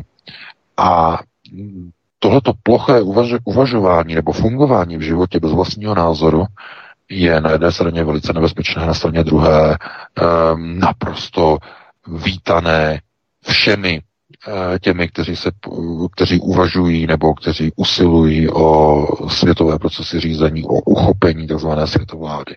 Protože jestliže někdo se bude řídit tím, co někdo někde řekne eh, a bude to brát za maximální bernou minci, že tak to prostě já nebude nad tím uvažovat sám, nebude nad tím přemýšlet, eh, tak to je prostě cesta do pekel. A to platí jako úplně všude, prostě ve všech prostě věcech. Musíte prostě sami si uvažovat, sami prostě skládat věci dohromady a e, přemýšlet o věcech, nebrat, nebrat prostě věci, že někde prostě zazní od nějaké autority něco automaticky to brát jako danou pravdu. E, potom dopadnete jako prostě ti diskutéři e, na různých mainstreamových serverech, kteří tam prostě, mm, že jo, nevidí se na špičku nosu a pod článkem, který oznamuje o tom, že Evropská unie dodá více zbraní Ukrajině, je napsáno, je, je odkazováno na generála Pavla, který tam mluvil o tom, že prostě Rusové jsou agresivní a mají e, ve svém pohraničí příliš mnoho vojenských základen na hranici s Ukrajinou. A že to je agrese. A představte si, že něco takového by chtělo být prezidentem České republiky. No, dobrodošli. A kdyby to bylo dovoleno, připuštěno, přitom, přičemž to vůbec není vyloučené, eh, tak eh, by to posunulo Českou republiku samozřejmě do velmi nebezpečné situace, která by hrozila i mm, velmi, velmi mm, pravděpodobným vojenským, eh, nějakou vojenskou konfrontaci s tou velkou zemí na východě. Opravdu. E, protože vidíme to velmi dobře u polských politiků. U polských politiků je tenhle ten uh, fenomén takového toho antirus, antiruského nebo antirusismu, takového toho postoje modelován už velmi, velmi dlouho. Nějakých 30 let a ještě déle, že jo, to není záležitostí uh, po roce 89, to je dlouhodobé, že jo, to je vzájemné, to je mezi Poláky a Rusy, uh, to prostě jenom jiskří. Ale tohle to jako kdyby a ono to není jenom jako a kdyby, ale opravdu a doopravdy, tohleto e, nyní se kopíruje do myšlení české politiky a českých vysokých politických činitelů. V posledních letech odstraňování soch osvoboditelů maršálů Koněvů, že z pražských náměstí, e,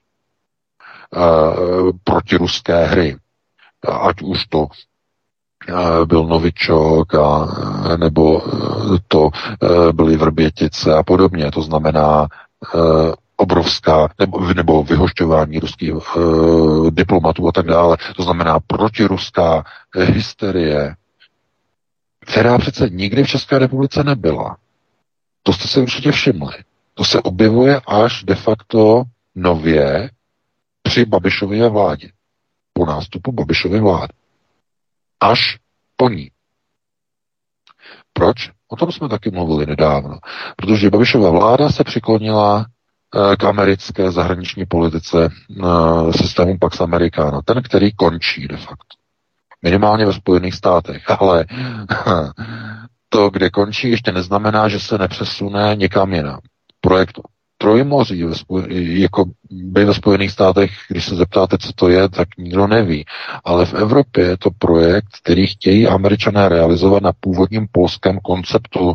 To byl takový ten vlastenecký polský model z 19. století, že? Uh, generála Pilsudského, um, uh, ta představa, že vlastně Polsko bude sjednocovat prostě národy, slovanské národy, především v Evropě, že spojí prostě mezi třemi moři, že? Mezi Baltem, Jadranem a Černým mořem, že to bude celé propojené. Systém trojmoří. A Američany to oslovilo, tahle myšlenka, protože ten blok, že? Od severu na jih by odděloval Berlín a Moskvu. Velkým blokem. A to znamená, že to, co končí ve Spojených státech, éra Pax Americana a nastupování neomarxistické revoluce, ještě neznamená, že část těchto původních nacistických pohrobků se nepřesune sem zpátky do Evropy po druhé světové válce. Ale to by bylo už zase na jinou diskuzi a e, máme 21 hodin, takže bychom e, tady to třetí téma ukončili, no a dali bychom si přestávku nějakých 8 minut, nějaké písničky a potom bychom se pustili do telefonických dotazů. Určitě dáme si pauzu. Já vás jenom, milí posluchači, poprosím opět eh, ručně, stručně formulujte vaše otázky v rámci telefonických dotazů a také volat pouze jednou, one call, jinak se vybodujete jako šoféři, jako motoristé v rámci těch 12 nebo kolik bodů, eh, tak eh, zkuste to nějakým způsobem stručně formulovat a opravdu jednu, aby se dostalo na co nejvíce z vás, protože to je důležité. Potom nám mnozí vyčiníte, že se na vás nedostalo, že jsme tam nechávali povídat jednoho člověka příliš dlouho a tak dále, takže zkuste to prosím nějakým způsobem disciplinovaně omezit. Tak tu frontu na té nákupní frontě. Takže Uh, to bylo všechny, Martine, co si zahrajeme. Jo, tak jsem zvolil na ty Hrychovou a Haleluja a druhou se nechte překvapit, co mě trefí do nosu. to ještě jdeme. Ne, to zamaskoval. jdeme, jdeme, jdeme na to. Prosíme, pomožte nám s propagací kanálu Studia Tapin Rádio Svobodného vysílače CS.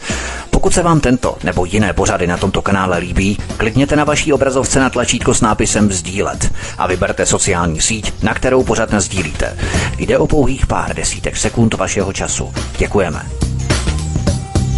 Už to bylo jiné kafe a píseň je tu někdo a byla to Unplugged, tedy nezapojení do elektriky, elektrické sítě. Vás zdravím a vítám, dámy a pánové, v další hodince. Koukneme se tedy na pokračování hovorů Klábosnice, zjistíme si Vítek a VK jsou nachystáni a jestli mohu začít brát telefony, které už drnčí celou přestávku, takže se na to jdeme kouknout. No, jsme tady, Martina, já jenom tu pomalou verzi, já jenom tu no. rychlou verzi, rychlou verzi od jiné kafe, tak to je pomalá, to jsem vůbec nikdy neznal. Já znám no, tu rychlou, pomalou, špankovou takovou verzi. To je skvělá, ale to se mi to líbilo. Dobře, dobře. Tak, VK je zde, slyšel jsem ho tam, také, že ano? Ano, ano, ano. dobře, dobře. Je to divné, najednou telefony nedrnčí. Tak to by mě zajímalo, co se to tady děje. Tak se na to mrkneme. Už drnčí, slyšíte to, beru a připojuji do vysílání svobodný vysílač. Hezký večer. Hezký večer přeju. Tak, Dobrý večer, tady Michal Benešovská. Mm-hmm. Chtěl bych se zeptat eh, pana VK, není to tak moc složitá otázka, eh, kde bere, je mi trošku už víc let, pamatuju si i ty bolševiky, jak vy říkáte, podobně, nebyl jsem žádný zastáncem komunistů ani podobně, ale to, co se dneska děje, to, to, to je jako šílený pro mě. Naštěstí teda zatím se mi pořád snaží držet v rodině to, že nikdo nebyl testovaný ani nechce být očkovaný. Eh, věřím tomu, že se to během dvou, tří měsíců snad změní už a už to snad nějak vebe trošku jiný směr. Ale k tomu ani tak ani moc nemám otázku. Mám otázku na pana Veka, kde bere neustále tu energii poslouchám vás už dlouho, hrozně moc ho vážím, i pana Vítka a vůbec celého svobodného vysílače, kde bere tu energii pořád se snažit ty lidi přesvědčovat. Když e, věřil jsem ve volby z 350 lidí nebo 8 lidí, co jsme tady byli, co byli čtyři, moje rodina tři a i plus jeden, e, který volil volný blok, kde bere pořád tu energii k tomu, snažit se ty lidi k tomu přesvědčit, když mě opravdu připadá, že jsou jako ovečky. Hmm. Jo? Dobře, dobře. Děkuji moc krát Díky. a držím palce a moc vás si vážím. Děkuji. Taky na Benešovsko zdravím. Hezký večer. No, já děkuji za dotaz. No, energie.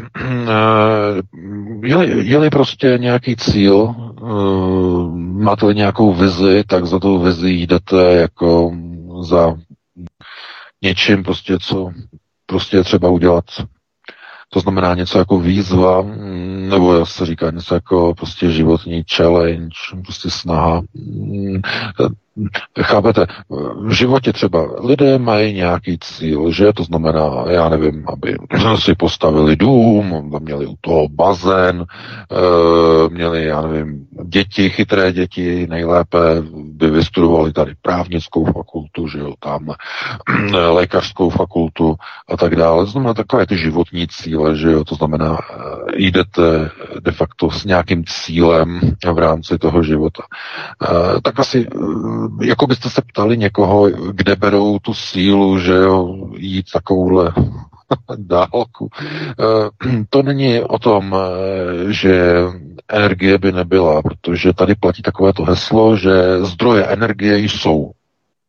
To znamená slavné, že heslo Bohuslava Sobotky ještě v době, když byl eh, ministrem eh, financí, že třeskuté paměti poloviny těch někdy v roce 2003-2005, si teď nepamatuju přesně, tak ten jeho citát, prostě, že, že zdroje jsou, ano, že zdroje jsou Zdroje energie máte vždycky v sobě, tu sílu vždycky nacházíte v sobě eh, a ten cíl, který de facto sledujete, tak ten je, ten je samozřejmě, samozřejmě někde vyšší, to je vyšší, že ten cíl je transcendentní. Takhle je to třeba říct. Ten cíl je transcendentní. Eh, protože eh, při pohledu na některé projekce je jasné, že to, co se odehrává, nebo odehrálo by se eh, v některých iteracích budoucnosti, eh, by bylo naprostou katastrofou. A proto je třeba teď v této době, v této chvíli eh, napnout maximálně síly na odvrácení procesů likvidace národních států a toho, co se dneska ještě stále nazývá tedy vlastenectvím, které se definuje k nějakému prostoru, který má své hranice, který má svůj jazyk, který má svoji kulturu a e, má e, svůj vlastní názor na to, jak by vlastně měly fungovat věci e, okolo, jaké jsou hodnoty, to znamená hodnoty a kruh tradiční rodiny. E, Tohle to zaniká a v době, v dnešní době, kdy Eh, si to uvědomuje třeba Václav Klaus, že ten měl teď eh, projev v Míčovně Pražského hradu, eh, tak měl k tomu de facto úplně moje slova, že k tomu použil, ale to je na jedné Dobré. straně skvělé, já jenom chci říct, na jedné no. straně je to skvělé, na straně druhé je to samozřejmě málo. A z třetího pohledu je to pozdě. Protože česká společnost už je úplně někde jinde a to, co de facto dnes eh, se odehrává, tak jsou záchranářské práce. A v těch záchranářských pracích, eh, jak na tom jsme, jaký je stav, je 100 tisíc lidí. Se nám podařilo zachránit v posledních volbách. 100 tisíc. Věřím, že to bude bez 200, bude to 400, bude to 500 tisíc, půl milionu. A, a aby k tomu došlo, bohužel, musí si český národ jako celek sáhnout na absolutní dno. Nel, není jiné cesty. Proto na těch 100 tisíc se dívejme jako na obrovské číslo, který, které je příslibem do budoucna, obrovským přístupem do budoucna, protože jsou to lidé, kteří si nemuseli na to dosáhnout a pochopili, o co se jedná. Ti ostatní, ti všichni ostatní si budou tím procesem onoho dna muset projít. Záchrana národa je důležitá s obrovským přesahem, s mohutným přesahem a pokud by tento cíl nebyl, pokud by neexistoval, tak by ani pro mě nemělo smysl prostě se o cokoliv snažit. Mám prostě úkol, ten úkol je srdeční a je s obrovským transcendentním přesahem. Takže takhle bych na to odpověděl a pustíme se do dalšího volajícího.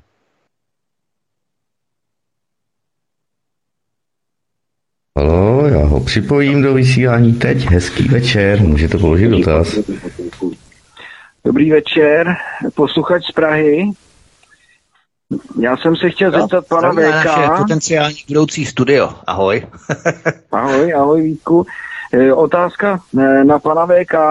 E, já jsem rovněž velice zklamán liknavostí a postojem volného bloku teďka po akci. Zrovna tak jako jsem byl zklamán, že jim tak dlouho trvalo ukázat svůj program, který potom jako byl velice propracovaný, ať už ze strany paní Lipovské, a ostatních, ostatně víme, o čem mluvíme. Nicméně proč volám? Včera mě málem klepla Pepka, když jsem slyšel opět rozhovor Václava Klauze s redaktorkou, myslím dokonce na 24, kde on už opakovaně proklamoval, krom toho teda, že je velice opatrný, když eh, jako eh, oznámí, že nesouhlasí s globalizačním hnutím a tak, ale třeba vyjádřil se ve své knize, že rozhodně nejde o, o spiknutí a tak dále, což je, což je takové jako eyebrows pozdvihující. Nicméně opakovaně on řekl, že nemá, nezná stranu, nezná jedinou stranu, eh, která by ve svém eh, programu eh, se zabývala důležitými tématy anebo předkládala nějakou vizi. A když teda paní Lipovská byla vlastně jeho žačkou, tak nevím, jestli je to něco osobního třeba oproti paní Bobošíkové, což bych vlastně i pochopil, protože tam eh, v minulosti byly neschody, a nebo jestli si to opravdu třeba nepřečet, jo, a, a protože eh, takových osobností opravdu není hodně, které by mohly ovlivnit lidi, třeba snad kromě Jiřího Suchého nebo někoho takového formátu. Takže uh-huh. děkuji za odpověď, budu poslouchat Hezký večer. Dobrá, měj se, měj se hezky, ahoj. Uh, tak já na to mám ještě taky další svoji uh, velmi, jak se bytelně uh, sestavenou teorii, nebo respektive, která už je celkem i jasná věc, ale nejdříve ty VK, povídej. No jestli tak samozřejmě Václav Klaus uh, si jede de facto svoji pozici, která je teď velice výhodná, protože uh, de facto, když to řekneme takto, v 90. letech uh, nás Václav Klaus uh, jako zemi do tohoto systému uh, sionistické globalizace přivedl a teď by nás chtěl vyvádět, že? Takže na to je třeba se dívat, je to, je to dvousečné samozřejmě s velkými, s velkými přesahy, ale co je důležité, já jsem o tom už hovořil jednou. Uh, Václav Klaus uh, byl dlouho koněm globalizace do roku 97, když proběhl sarajevský atentát a on zjistil, kdo zatím stál. Uh, tam byl obrovský přerod a Václav Klaus začal jet teze, které jsou silně protiglobalizační, ale neslevil nikde ze svých eh, de facto původně takových těch mm, eh, pozic, eh, které on vždycky zastával, to je především volný trh a principy konzervatismu. A volný trh a principy konzervatismu opravdu žádná politická strana v České republice nemá, ani volný blok. Eh, to je, protože volný blok není a nebyl nastavený na ekonomická témata eh, ve smyslu s přesahem do řekněme, globalistických struktur. Na to je to příliš malá strana, e, strašně čerstvá, takže to ani neměli, ani, asi ani neměli kádry na tady ty záležitosti. Ale e, v téhle době, v téhle chvíli opravdu v České republice konzervativní strana, opravdu takového toho eh, křídla volného trhu na bázi eh, konzervatismu a tržních hodnot opravdu není. A teď je otázka, proč není. A někdo by řekl, že třeba nejsou kádři, kteří by dokázali tady ty myšlenky takzvaně nurture, no, jak česky by se to řeklo, že eh, živit nějakým způsobem, aby měli odezvu, že v populaci. A nebo je to tak, že už o to není zájem. Protože svět se za těch 30 let posunul. Teď momentálně řádí ve světě neomarxistická revoluce. A teze po volném trhu eh, je dneska jakousi labutí písní bývalé globalizace. To je pryč. A Václav Klaus teď v podstatě jakoby hodnotí de facto jenom ten svět, ten jeho svět, který odchází. A tuší asi, že by mohl mít ještě koho oslovit, kdo, kdo nebo komu se po světě typicky konzervativním let 80. Mm, s velkými přesahy do, eh, řekněme, národních států, které si jedou vlastní ekonomické struktury, ale s výjimkou právě toho eh, všeobjímajícího volného trhu a neřízeného kapitálového trhu, to je především důležité zdůraznit, neřízeného kapitálového trhu, někomu opravdu může ještě stále i v roce 2021 imponovat. To znamená, vidím v tom určitou, kalk- určitou kalkulaci, a nejenom, uh, mluvím teď momentálně o tom projevu v Míčovně Pražského hradu, uh, tam jsem zaregistroval opravdu patrně jakýsi náznak, jakýsi náznak toho, že Václav Klaus se právě pokusil oslovit eh, všechny odpůrce globalizace, včetně alternativy, včetně úplně všech a teď je otázka, s jakým cílem, s jakým účelem. Prezidentská volba, někde něco, nějaké možnosti, nový politický subjekt, nová strana, když neuspěli eh, Babišovi rozvědčíci a, pol, a, a policisté a strážníci eh, přísaha, mm, může Klausův nový subjekt, který by byl postavený na, eh, řekněme, velkém všeobjímajícím konzervatismu střihu 80. let, eh, stylu Velké Británie do Margaret Thatcher, eh, jestli by to ještě dneska mělo někomu co říct? Je možné se na to tak dívat? To je otázka samozřejmě. Takže takhle bych na to odpověděl a já ti předám slovo, Vítku. Já jenom velmi stručně, protože už čeká určitě další posluchač. Jak víme, Hanna Lipovská a Jana Bobušíková nebyly pozvané na Klausovy 80. narozeniny. Tam došlo k výraznému střetu, respektive ochlazení vztahů a hned vám řeknu proč. Je to velmi jednoduché a nemusíme ani zacházet do přílišných hlubin pater české politiky.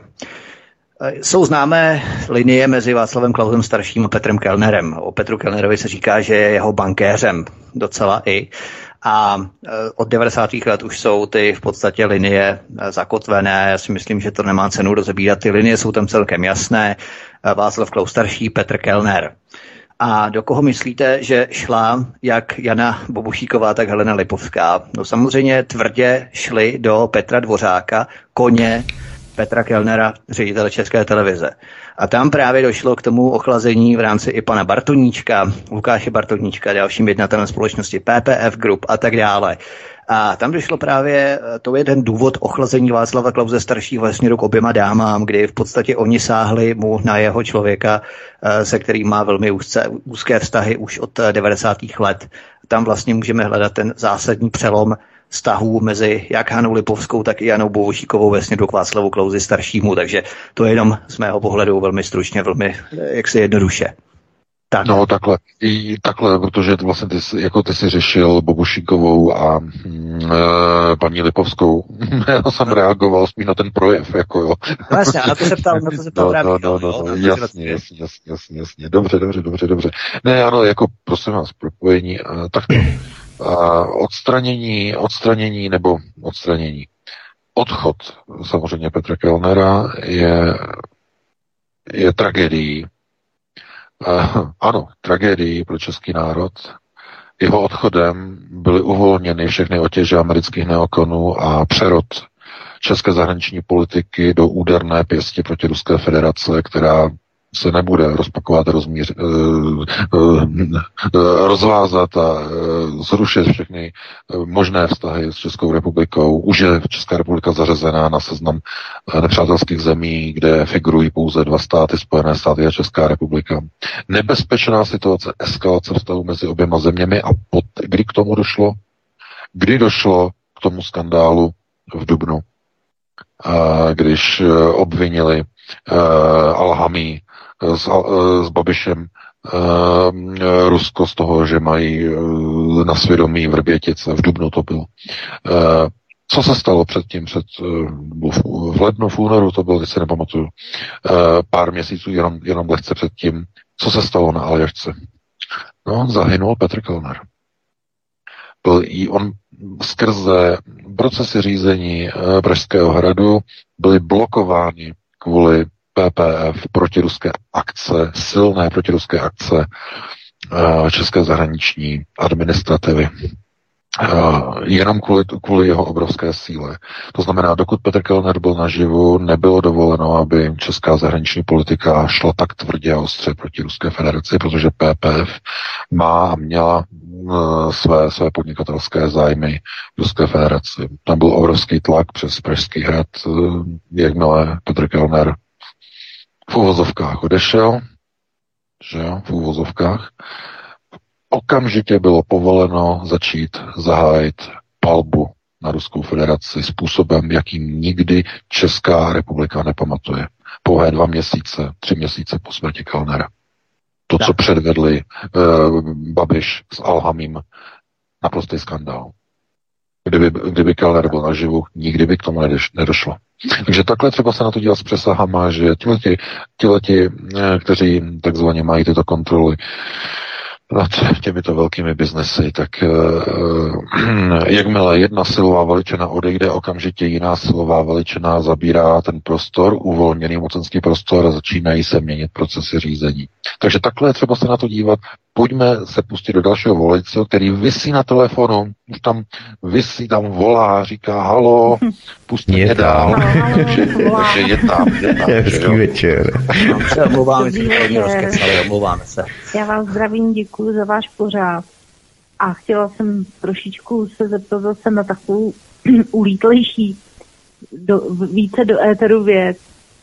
Uh, myslíte si, že když se založí nějaké náboženství a v podstatě vlastně egregor, když někdo stvoří, aby mu sloužil, takže potom ti čistí lidé věřící, že jsou schopní ho naplnit nějakým lepším obsahem a takzvaně převálcovat jeho původní určení. Když uh, řeknu, já nevím, na, na tvrdo vymyšlený Kristus, který by dostal úplně jinou tvářnost, obsah a ten správný obsah díky milionům skvělých, správných, věřících lidí je možné, aby to fungovalo, protože si říkám, že uh, jako nástroj na ovládání lidí takhle asi zamýšlený nebyl. A vlastně je to jediná zbraň, kterou by měla Evropa potažmo uh, bílá civilizace proti muslimům, kterým ten egregor funguje docela dobře, protože oni jsou v tom podstatně jednodušší.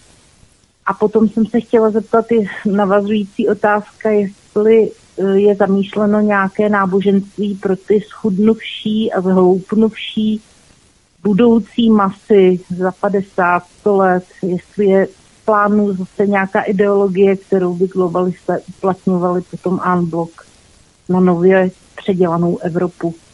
Tak mějte se hezky, poslouchat. Děkujeme. Děkujeme. Tak já opravdu prosím, že to je složitý. Velice rychle, no.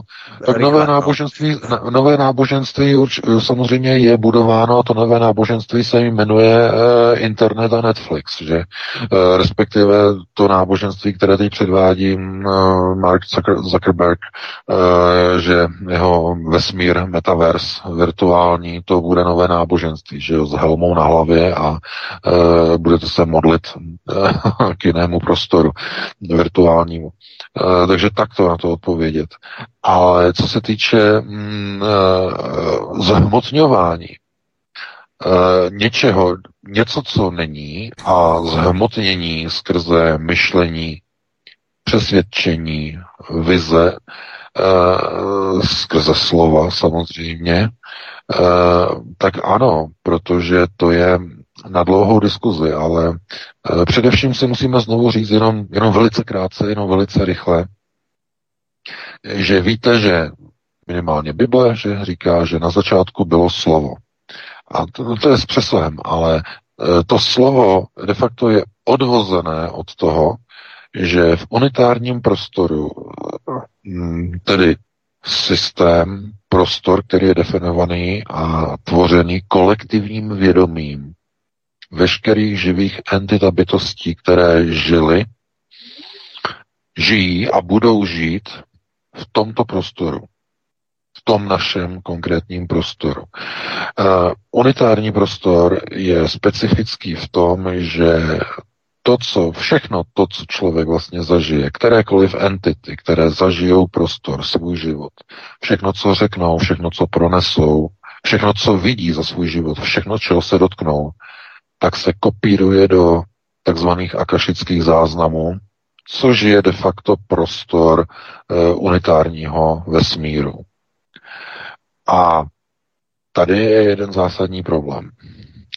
Uh, v unitárním prostoru jsou zhmotněny postavy z pohádek.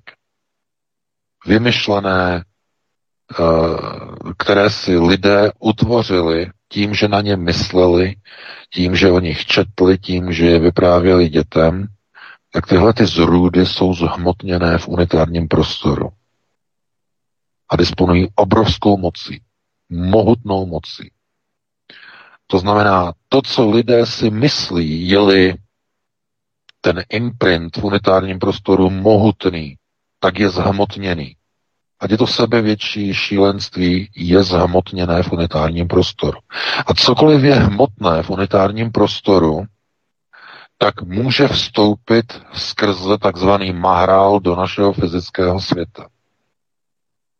Je to, napro, je to naprosto šílený koncept. Přece něco, co neexistuje, nemůže vzniknout někde v paralelním vesmíru a potom mahrálem vstoupit do našeho prostoru. To je přece nesmysl, se na, si, se na to tak podíváte. No, bohužel není to nesmysl. A e, to, proto je to, je, to, je to složité, paní položila strašně složité téma. Na to bohužel nemáme čas. Nemáme čas prostě v telefonátech. Bylo by to na dlouhé povídání, ale je to, je, ano, je to, je to možné. Lze se na to dívat, nicméně e, pozor. Ježíš Kristus je zdokladovatelný, to není někdo, kdo byl někde, někde vyroben, někde v nějaké mysli, ale, ale, ale pozor, ale pozor, je, to, je tam jedno ale, a jeho schopnosti mu mohly být přičteny kolektivním vědomím. Jeho schopnosti mohly být přičteny. O tom konec konců uh, hovořil de facto i uh, kvantový fyzik uh, Paul Stevenson, uh, který hovořil o tom, že je vidět v laboratorních pokusech, tedy když se tedy, že jo, na Stanfordu, když dělají pokusy s kvantovými jevy, tak je vidět, že když se skupina vlastně jeho studentů, když se soustředí, aby se objevily dva objekty, tedy v jednom kvadrantu toho urychlovače, v určitém počtu, tak se tam opravdu objeví. Když to potom sledují, pozorují, tak se tam objeví přesně v daném počtu. Potom jim řekne, změňte své kolektivní myšlení a místo počtu 7 se soustředíte na číslo 4. Soustředí se na číslo 4 a opravdu v tom urychlovači se objeví jenom čtyři částice na, zásad, na základě jejich kolektivního myšlení. Je to, je to, to je velice složitá záležitost. Není čas opravdu jako teď tady to vůbec jako uh, roz, rozebírat, ale je to, je to zajímavý dotaz. Pokud se někdy v budoucnu najde čas, tak to můžeme rozebrat. A teď se pustíme do dalšího volajícího, to tam vysí na telefonu a to je, celý neštěstný. Je to dáma, je to, tak ho zvedneme. Je to dáma, takže já jí zdravím, hezký večer. Dobrý den. Chci vám, chtěla bych vám poděkovat ještě za vaší práci. Posluchačka z Prahy. Eh, já eh, jenom bych chtěla podotknout, že jsem měla možnost mluvit s panem eh, Adamem Bartošem, kterýho jsem volila a myslím si, že to je velmi solidní charakterový člověk. Potom bych chtěla říct, že jsem od jednoho, v angličtině od jednoho investigativního novináře slyšela, že Epstein není mrtvý a že to měl být snad spící agent, který dodával nějaké informace. A moje otázka míří k tomu, jsem volala i minule k eh, energiím. A ptala jsem se na propan butan. Eh, musím poděkovat, protože se mě pobavili, rozesmáli, jak se pak jako dovysvětlovali, myslím, že pan Martin, že ho nemůžu napojovat v paneláku, jako, tak to jsem opravdu nemyslela.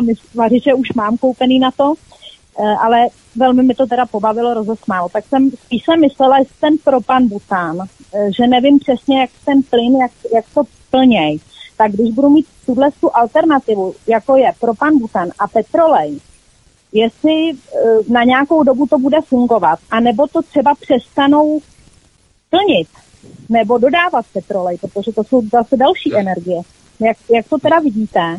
A pak jsem teda z Bohemia Energy a e, chtěla jsem se, chtěla jsem teda říct, že e, Pražská, jsem přešla e, k Pražské plynárenské a Pražské energetické. E, tahle se transitorní bez smlouvy je opravdu asi devětkrát ta energie e, elektri, elektri, teda toho plynu, e, tak je asi devětkrát navýšená a potom na dva roky smlouva je asi teda čtyřikrát vyšší.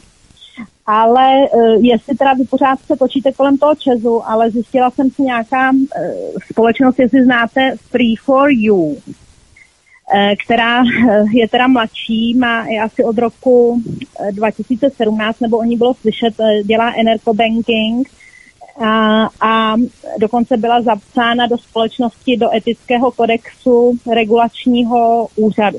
Takže jestli, jak moje otázky teda by byly ten propan butan a e, petrolej, jestli je to dobrý po nějakou dobu mít jako zdroj, i v případě třeba e, toho e, nějakého, když bychom zůstali bez energií, a pak ta free for you. Děkuji moc krát, budu se těšit Dobře. na shledanou. Děkujeme, hezký hmm, večer. My jsme schopni zodpovědět úplně asi všechno, protože těch dotazů bylo hodně, ale přece jenom něco Eh, co se týče k těm energiím pro pambutanům, podívejte se, eh, eh, obojí jsou to, oni teda říkají, že jsou to fosilní paliva, cokoliv bude mít fosilní původ, jako jsou propambutany, jako jsou různé petroly a tak dále, v nějaké chvíli to vůbec nekoupíte, oni to zakážou ten prodej, vůbec se k tomu nedostanete.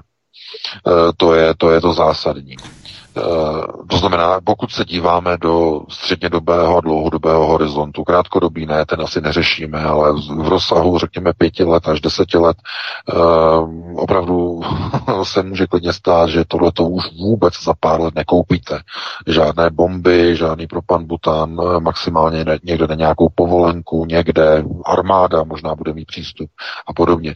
Eh, to znamená, na té alternativě je to o tom, že jakým způsobem tedy se energeticky zabezpečit. Snaha globalčiku bude, abyste neměli energetickou svobodu. A dělají proto každým dnem, a to doufám vidíte okolo sebe úplně všechno, abyste se nemohli odpojit z jejich gridu, z jejich úchopu, z jejich uchopení. No, zrovna jsem četl, že eh, Babiš chce lidem dotovat takzvanou, tady je to napsaný, energetickou chudobu nové označení, nový výraz energetická chudoba, že lidé eh, z důvodu zdražování energií, lidé nebudou mít peníze na úhrady faktura, inkasa, na úhrady energi- eh, elektrických a plynových energií. No ano, samozřejmě, tak nebudou mít, tak to je přesně ono. O to přece jde, aby lidé byli závislé na kom? Na Babišovi, na globalcích, na nich, aby byli závislí. Kvůli tomu se to všechno dělá. Takže paní bych odpověděl, uh, Tohle to nemá jednoduchou odpověď, protože uh, říct, dobře, místo toho zainvestujte do vlastních fotovoltaických panelů, nakupte uh, litium-iontové nebo litium-polymerové baterie, uh, aby to mělo nějaký, řekněme, výkon, do kterého budete ukládat energii a když nesvítí slunce, abyste mohli fungovat v baráku, abyste tam měli aspoň teď nějakých v baráku aspoň 80 kW, tak nějak, to znamená dát to do série, ty baterie mm, nějakým způsobem to mm, mít nastavené tak, aby to fungovalo samočinně, mít tam nějaký ten měnič, tohle to všechno a zkusit s tím fungovat. Jestli to funguje, dáte do realizace nějakých čtvrt milionu, zhruba 250 tisíc až 300 tisíc, vás to vyjde. Bez dotace samozřejmě, pokud to pojedete bez dotačního titulu, což je asi logické, protože nebudete chtít být někde v gridu, ale budete chtít mít nějaký nezávislý ostrůvek, eh, aspoň malý, nepřiznaný, na, na černou dělaný, eh, že budete mít páku, že jo, pákou vlevo budete v gridu a když ji přesunuté doprava, tak pojedete na ostrov, že jo. Taky dělají firmy tady v Německu, že jo, Černý ostrovy se dělají. E, takže jako dá se samozřejmě, ale záleží na tom, kolik peněz do toho dáte a jak to bude dlouho trvat, než na to globalčiky skočí. Než to zakážou, než to začnou pokutovat, anebo, anebo ne, ne zakazovat, ne pokutovat. Jim stačí, že to zdaní. Jako soukromá výroba energie bude zdaněna. Stejně jako soukromá práce zdaněna. To je jejich model eh, omezování eh, lidské svobody samozřejmě. Takže na to není, eh, paní bych chtěl říct, na to není jednoduchá, jednoduchá rada, jakým způsobem se zajistit na dobu, kdy budou energie tak drahé, že člověk bude hledat cesty, jak někde lacino mm, se zaopatřit. Nebude to jednoduché. Pokud oni zakážou v nějaké době pro pambutan, tak nebude pro pambutan, nebude ani petroly na to svícení. Takže s tím je třeba počítat a e, hledat možné alternativy. A těch alternativ není samozřejmě mnoho. To znamená nějaká, nějaký černý ostrov si nechat udělat, e, e, mít prostě panely nějak, aby nebyly vidět z ulice, že jo. E, to by vyžadovalo třeba změnu střechy, že jo, na plochou střechu, aby nebylo vidět. E, když je sedlová střecha, tak bude vidět z ulice, že máte fotovoltaiku, sousedi vás napráskají, až se bude sčítat, že jo. Eh, protože eh, víte, co se dělá, když se sčítají psy? No, sčítají se kvůli tomu, aby se mohli zdanit. To samé, když se sčítají kočky. Eh, začnou sčítat komíny, tak se dělají daně za komín, že jo, za emise, počet komínů, emise. Haha, nosaté, že? Systémy zdanění. No a začnou se počítat i fotovoltaické panely na barácích. Znamená, máte 1, 2, 3, 4, 5, no tak to bude tolikle a tolikle, zaplatíte daň a tak dále a tak dále. Není to jednoduché takže nedám jednoduchou radu v tomhle tom směru. Eh, na ty ostatní věci asi už nemáme čas odpovídat, takže dáme asi prostor dalšímu volajícím, pokud máme. Tedy. Máme, máme. Připojuji do vysílání svobodný vysílač. Hezký večer. Uh, dobrý večer. Dobrý Tady večer. je pan Pavel z Brna. Já bych měl na pana VK takovou jednoduchou stručnou otázku. Já už vás další dobu poslouchám a vy vlastně říkáte, že svět je řízený nějakými elitami, máme tady covid, máme tady planetu, která je decimovaná těžením fosilních paliv. A vy jste se už několikrát zmínil o tom, eh, že země je jak kdyby sledovaná třeba mimozemšťany, jo? A teďka moje otázka je, nebo vy jste vlastně se zmínil o tom, že elity z těch mimozemšťanů mají strach, a že ti mimozemšťané nás jednou přijdou zachránit. A moje otázka je, kdy to jako bude? Bude to za rok, za 10 let, za 50 let? Nebo na co ti mimozemšťané teda jako vlastně čekají, až, až budeme úplně, když to řeknu s v úplných sadačkách? To je, to je všechno. Ne, ne, nikdo nás moc. zachraňovat nebude. To je stejné, jako kdybyste si myslel, že když přijde tu zima, tak vy poběžíte s keserem do lesa a budete zachraňovat mravence na jejich hromádce? Takže to se nikdo nedělá. Je, chápete, jenom, jenom to je jako řečnická. položit a dalšího posluchače. No, Děkujeme, hezký večer. Tak, Veka, povídej. No, já, tohle je prostě to je typické nepochopení, jo, typické nepochopení celého toho problému. Nikdo, nikdo nebude zachraňovat naši planetu, až už vůbec ne. Uh, to, co se nachází na jejím povrchu, že že planeta v pronájmu a další věci, správci pro goz, že se chtějí přivlastnit uh, pro sebe hm, sionističtí, uh, tak to opravdu to je naprosto jako zjevné to nepochopení. Pro ně, pro tyto entity eh, v okultních procesech řízení, to znamená pro tyto elity, eh, jednotlivé domy v rámci syndikátu, eh, pro ně jsme v pozici mravenců na hromádce za humny v lese v zimě, když začne mráz, pořádný mrazy, jako v 29. A, a teď byste chtěli po nějakých lidech, aby měli péči o ty mravence v té hromádce jehličí v tom lese, kde mrzne. Kdo má péči o mravence v zimě? Nikdo. Proč by měl? Teď jsou, jsou úplně bezvýznamní pro nás, ne? No ale přesně takhle se dívají oni na nás. My jsme pro ně úplně bezvýznamní. Úplně. Původně otrocká rasa, že? Původně bílá, že? Otrocká. Uh, nefilim si nás vyrobili a proč by mravence měli zachraňovat na povrchu planety?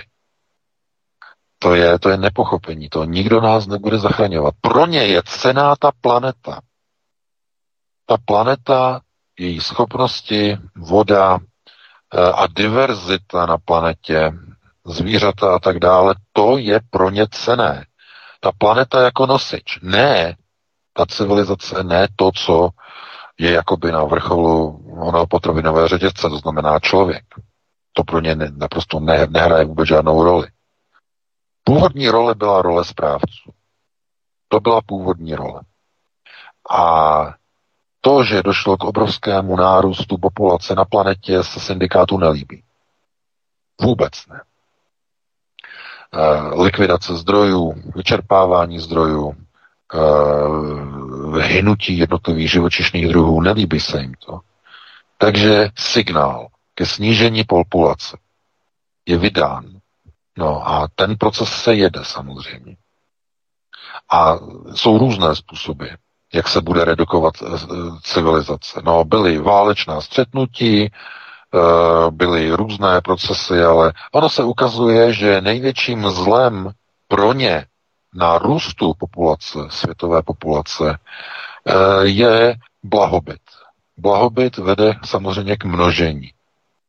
A ten blahobyt ani nemusí být velký. Ten blahobyt stačí, když vede k tomu, že někde se vyčerpávají nějaké zdroje, které potom vedou k tomu, že aby se někde jinde uživili, tak musí mít hodně dětí, aby se jich hodně rodilo. Že? Tím vzrůstá populace. No, to je takzvaný uh, Grečkův paradox. Uh, jenom, no, o čem to je, že jo? To spolupracovník I.P. Pavlova uh, měl teorii, že o lidských druzích. Uh, říkal, že rozdíl vlastně mezi vyspělými civilizacemi a těmi nerozvinutými je v tom, že čím více je jedna civilizace rozvinutější a čerpá zdroje, tím více dětí a více potomků musí mít ta chudá civilizace, která je um, no, exploitation, vykořišťovaná. To znamená, to je ta teorie, že? A no ano, samozřejmě ona funguje, že? Ona funguje. Takže z tohoto důvodu přichází co? Neomarxistická revoluce, aby nebylo vykořišťování, aby nebylo přerozdělování zdrojů a plítvání zdrojů, to znamená, nikdo nebude nic potřebovávat, všechno bude sdílené. A co, k čemu to povede? No, k prudkému poklesu rozmnožování, k prudkému poklesu e, populace, a jak oni si to pojistí? No, že začnou degenerovat západní civilizaci, že nebudou mít děti, že LGBTQ++, minus, minus. To znamená, aby byli neplodní, že aby nemohli mít děti, respektive aby nechtěli mít děti. To je možná ještě důležitější. Takže to je s velkými přesahy a já jenom chci říct, že nikdo nebude civilizaci zachraňovat. To je špatný náhled na úlohu člověka, nebo přeceněný náhled na úlohu člověka na povrchu tady toho planetárního nosiče. Takže takhle bych na to odpověděl a pustíme se do dalšího volajícího, pokud máme.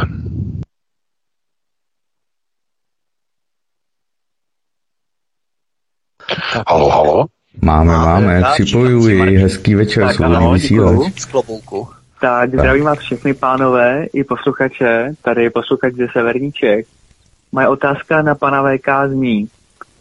Eh, vy už jste v pořadek zmiňoval různé vlivy, které ovlivňují bílý genom, eh, jehož je, eh, různé vlivy, jako jsou špatné potraviny, pitná voda, steláty, snížení testosteron, výchova ve školství, ale i autoregulus. Tohle je známé, zmiňujete to, i jaký je plán globalistů s bílým genomem a mě by hlavně zajímalo, jestli máte vy nějakou myšlenku, jak tento proces zvrátit, pokud je to vůbec možné, aby třeba Slované stále zůstaly Slovany. Uh, v některých pořadech z roku 2018 jste zmiňoval, že autoregulus by šel uh, oddálit třeba smícháním různých národů mezi Slovany. tak jenom jestli je tohle to možnost tak autoregulus stále oddalovat, anebo jestli si myslíte, uh, jelikož jste proti mísení ras, uh, tedy bílého genomu s jiným, uh, že bílé rasa by měla prostě v důstojnosti zaniknout. Tak to je moje otázka a děkuji za odpověď. Ne, já VK, no, máme 9, 9 minut do konce ještě. No, jenom velice rychle, jednoho... jenom, jenom velice ne, rychle. Ne, aspoň jednoho posluchače ještě. No. Quick, don't worry. Uh, takhle. Uh, no, takhle, co chci říct, eh, že eh, tohleto eh, jakoby rasa, že no, a zase, už zase neslyším. Halo, halo. Normálně, jsi slyšet úplně perfektně, VK. Já, já bych taky, a telefon, co mi teď zvoní tady ve studiu, tak je taky slyšet. no, ale do vysílání to nebylo, Martin, je to v pořádku. VK, slyšíme se. Do vysílání jdete normálně? Vysílání, nevím, no, ale VK vypadl zřejmě, tak ano. zkusíme ještě... Ano, VK, jsi eh, standardně pořád slyšet, všechno je v pořádku. Ano, dobře. Měl jsem, měl jsem patky, jsem slyšel nějaký plechový zvonění. Dobře, dobře. No, ne, chci, chci, chci, chci, k tomu říct, chci k tomu říct, že uh, autoregulus mechanismus, uh, ano, má nějaký průběh, ale problém není v autoregulus, v jeho nastavení. Problém je v tom, že je uh, urychlovaný že je přibližovaný, abychom se k němu přibližili co nejrychleji. To znamená v rámci chemikali, chemizace prostředí, životního prostředí okolo nás. To znamená potraviny, léky, eh, nápoje, eh, životní prostor, všechno okolo nás, eh, oblečení. Tohle to všechno vede zkrátka k tomu, že ta degenerace toho genomu je urychlována namísto toho, aby měla nějaký přirozený průběh, to znamená nějaký, nějaký nástup, nějaký vrchol, nějaký pokles, tak místo toho je drasticky urychlována. Drastickým způsobem. Uh, ano, a pro, proč? Z jakého důvodu? No, protože se jede proces snižování populace na této planetě za každou cenu na mnoha úrovních a prioritách. To znamená nejenom spotřeba, ale zároveň neochota eh, k rozmnožování, neschopnost rozmnožování.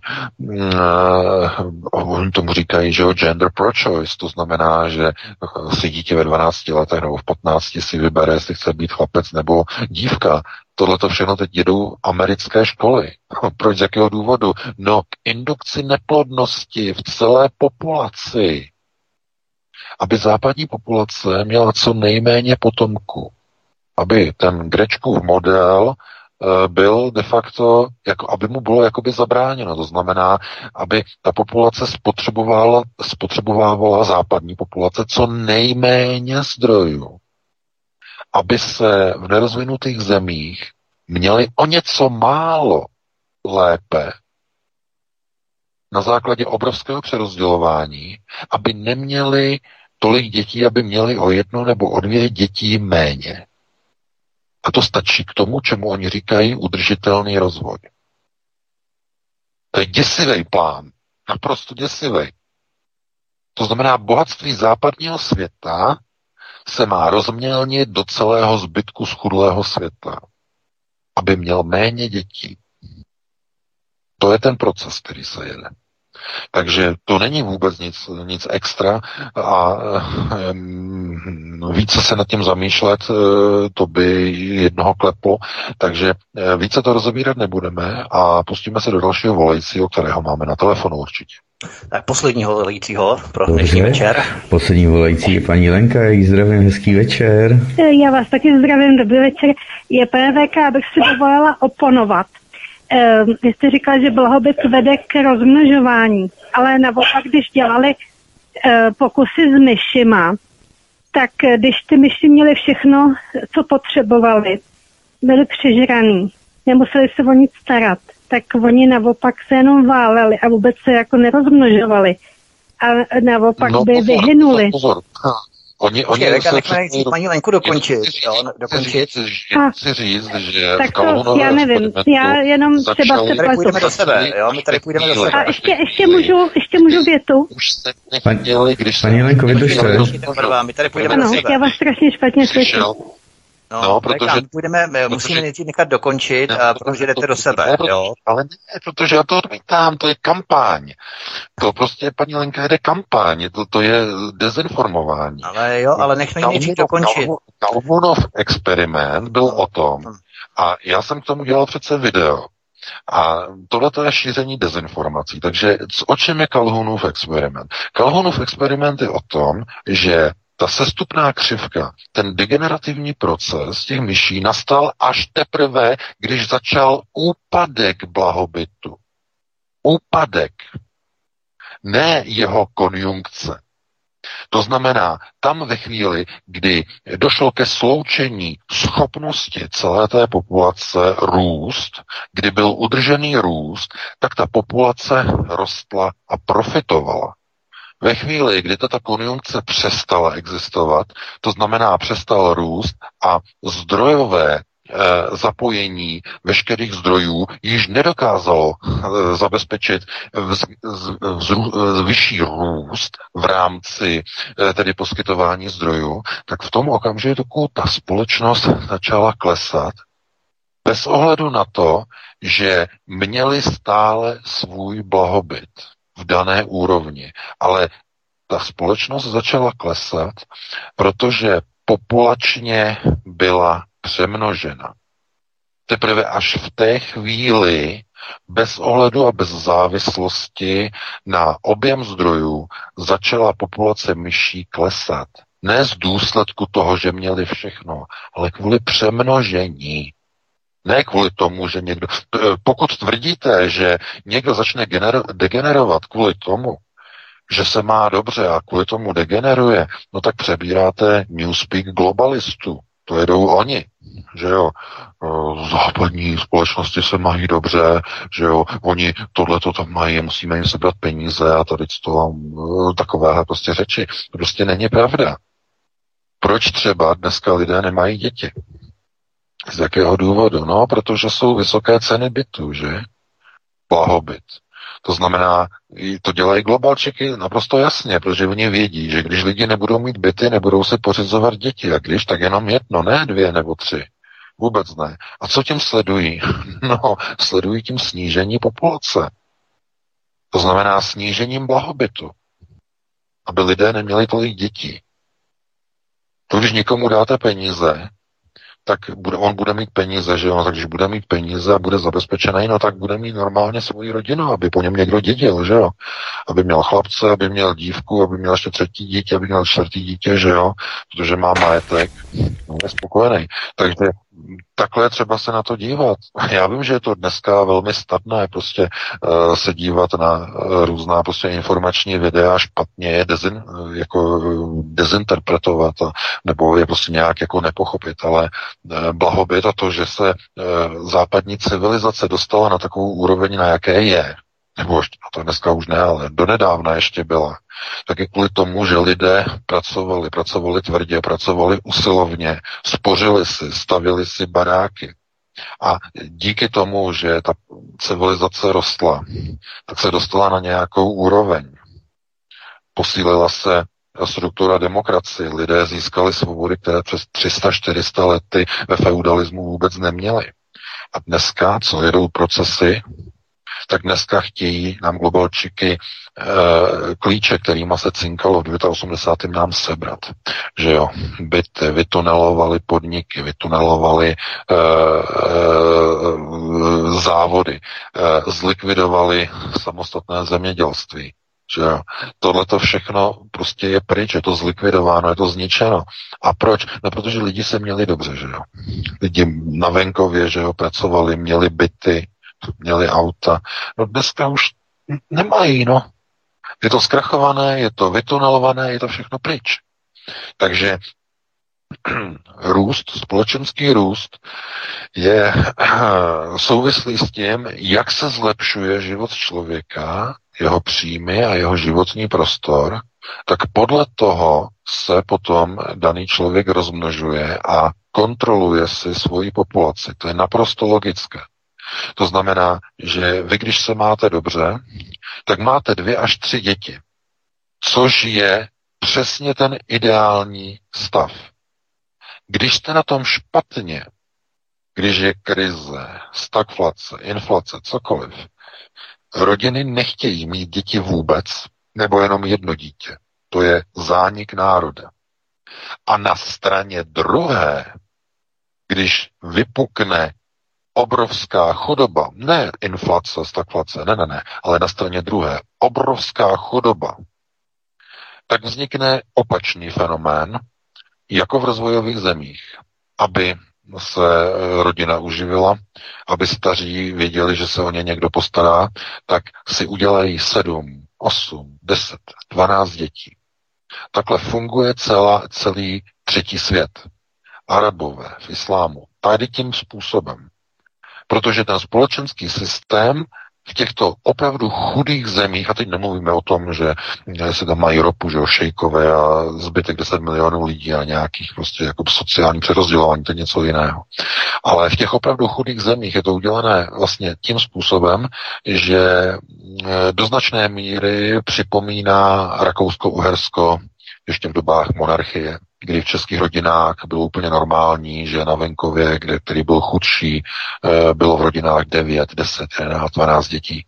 Chodilo se po robotě, že jo, a různě u sedláků se pracovalo přes léto, aby nějaká zlatka se vyrobila, kvůli tomu, aby bylo co nejvíce dětí, aby se vyzbíralo co nejvíce peněz pro fungování rodiny. To je skutečná chudoba.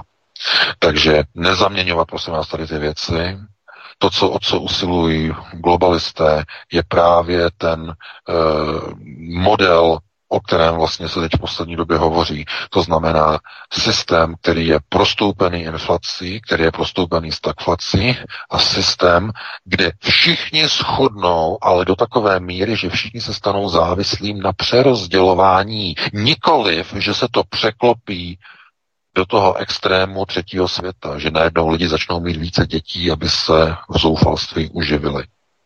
To je třeba rozlišovat. Takže takhle bych na to odpověděl. Eh, poslední dotaz, máme 22.04, eh, takže se rozloučím. Vítku, s tebou se loučím, s tebou Martine, se všemi našimi posluchači, se všemi naslouchači, eh, se všemi čtenáři, kteří nás dneska poslouchali, se jim to líbilo, nikomu se to nelíbilo, tak ten si nás vypne příště, no a ti ostatní si nás opět naladí a uslyšíme se opět v pátek po 19.30, probereme opět nová témata z domova i ze světa, takže do té doby vám přeji pěkný, úspěšný týden, užijte si víkend a pro tuto chvíli krásnou dobrou noc. Já ti moc děkuji, VK, taky se s tebou loučím, stejně tak jako s tebou, Martine, a s vámi všemi milí posluchači, moc vám děkujeme za vaše telefonáty i za vaše sdílení a registraci na kanál Odyssey, budeme velmi rádi. No a potom se s vámi příště, příští pátek těšíme znovu, ale samozřejmě svobodný vysílač pokračuje dál, takže nás poslouchejte i dál a děkujeme vám. Hezký večer. Tak tež, tak tež. Dámy a pánové, toť vše. Mějte se krásně a další pořady budou následovat. Takže hezkou dobrou noc. Prosíme, pomožte nám s propagací kanálu Studia Tapin Radio Svobodného vysílače CS. Pokud se vám tento nebo jiné pořady na tomto kanále líbí, klikněte na vaší obrazovce na tlačítko s nápisem Sdílet a vyberte sociální síť, na kterou pořád sdílíte. Jde o pouhých pár desítek sekund vašeho času. Děkujeme.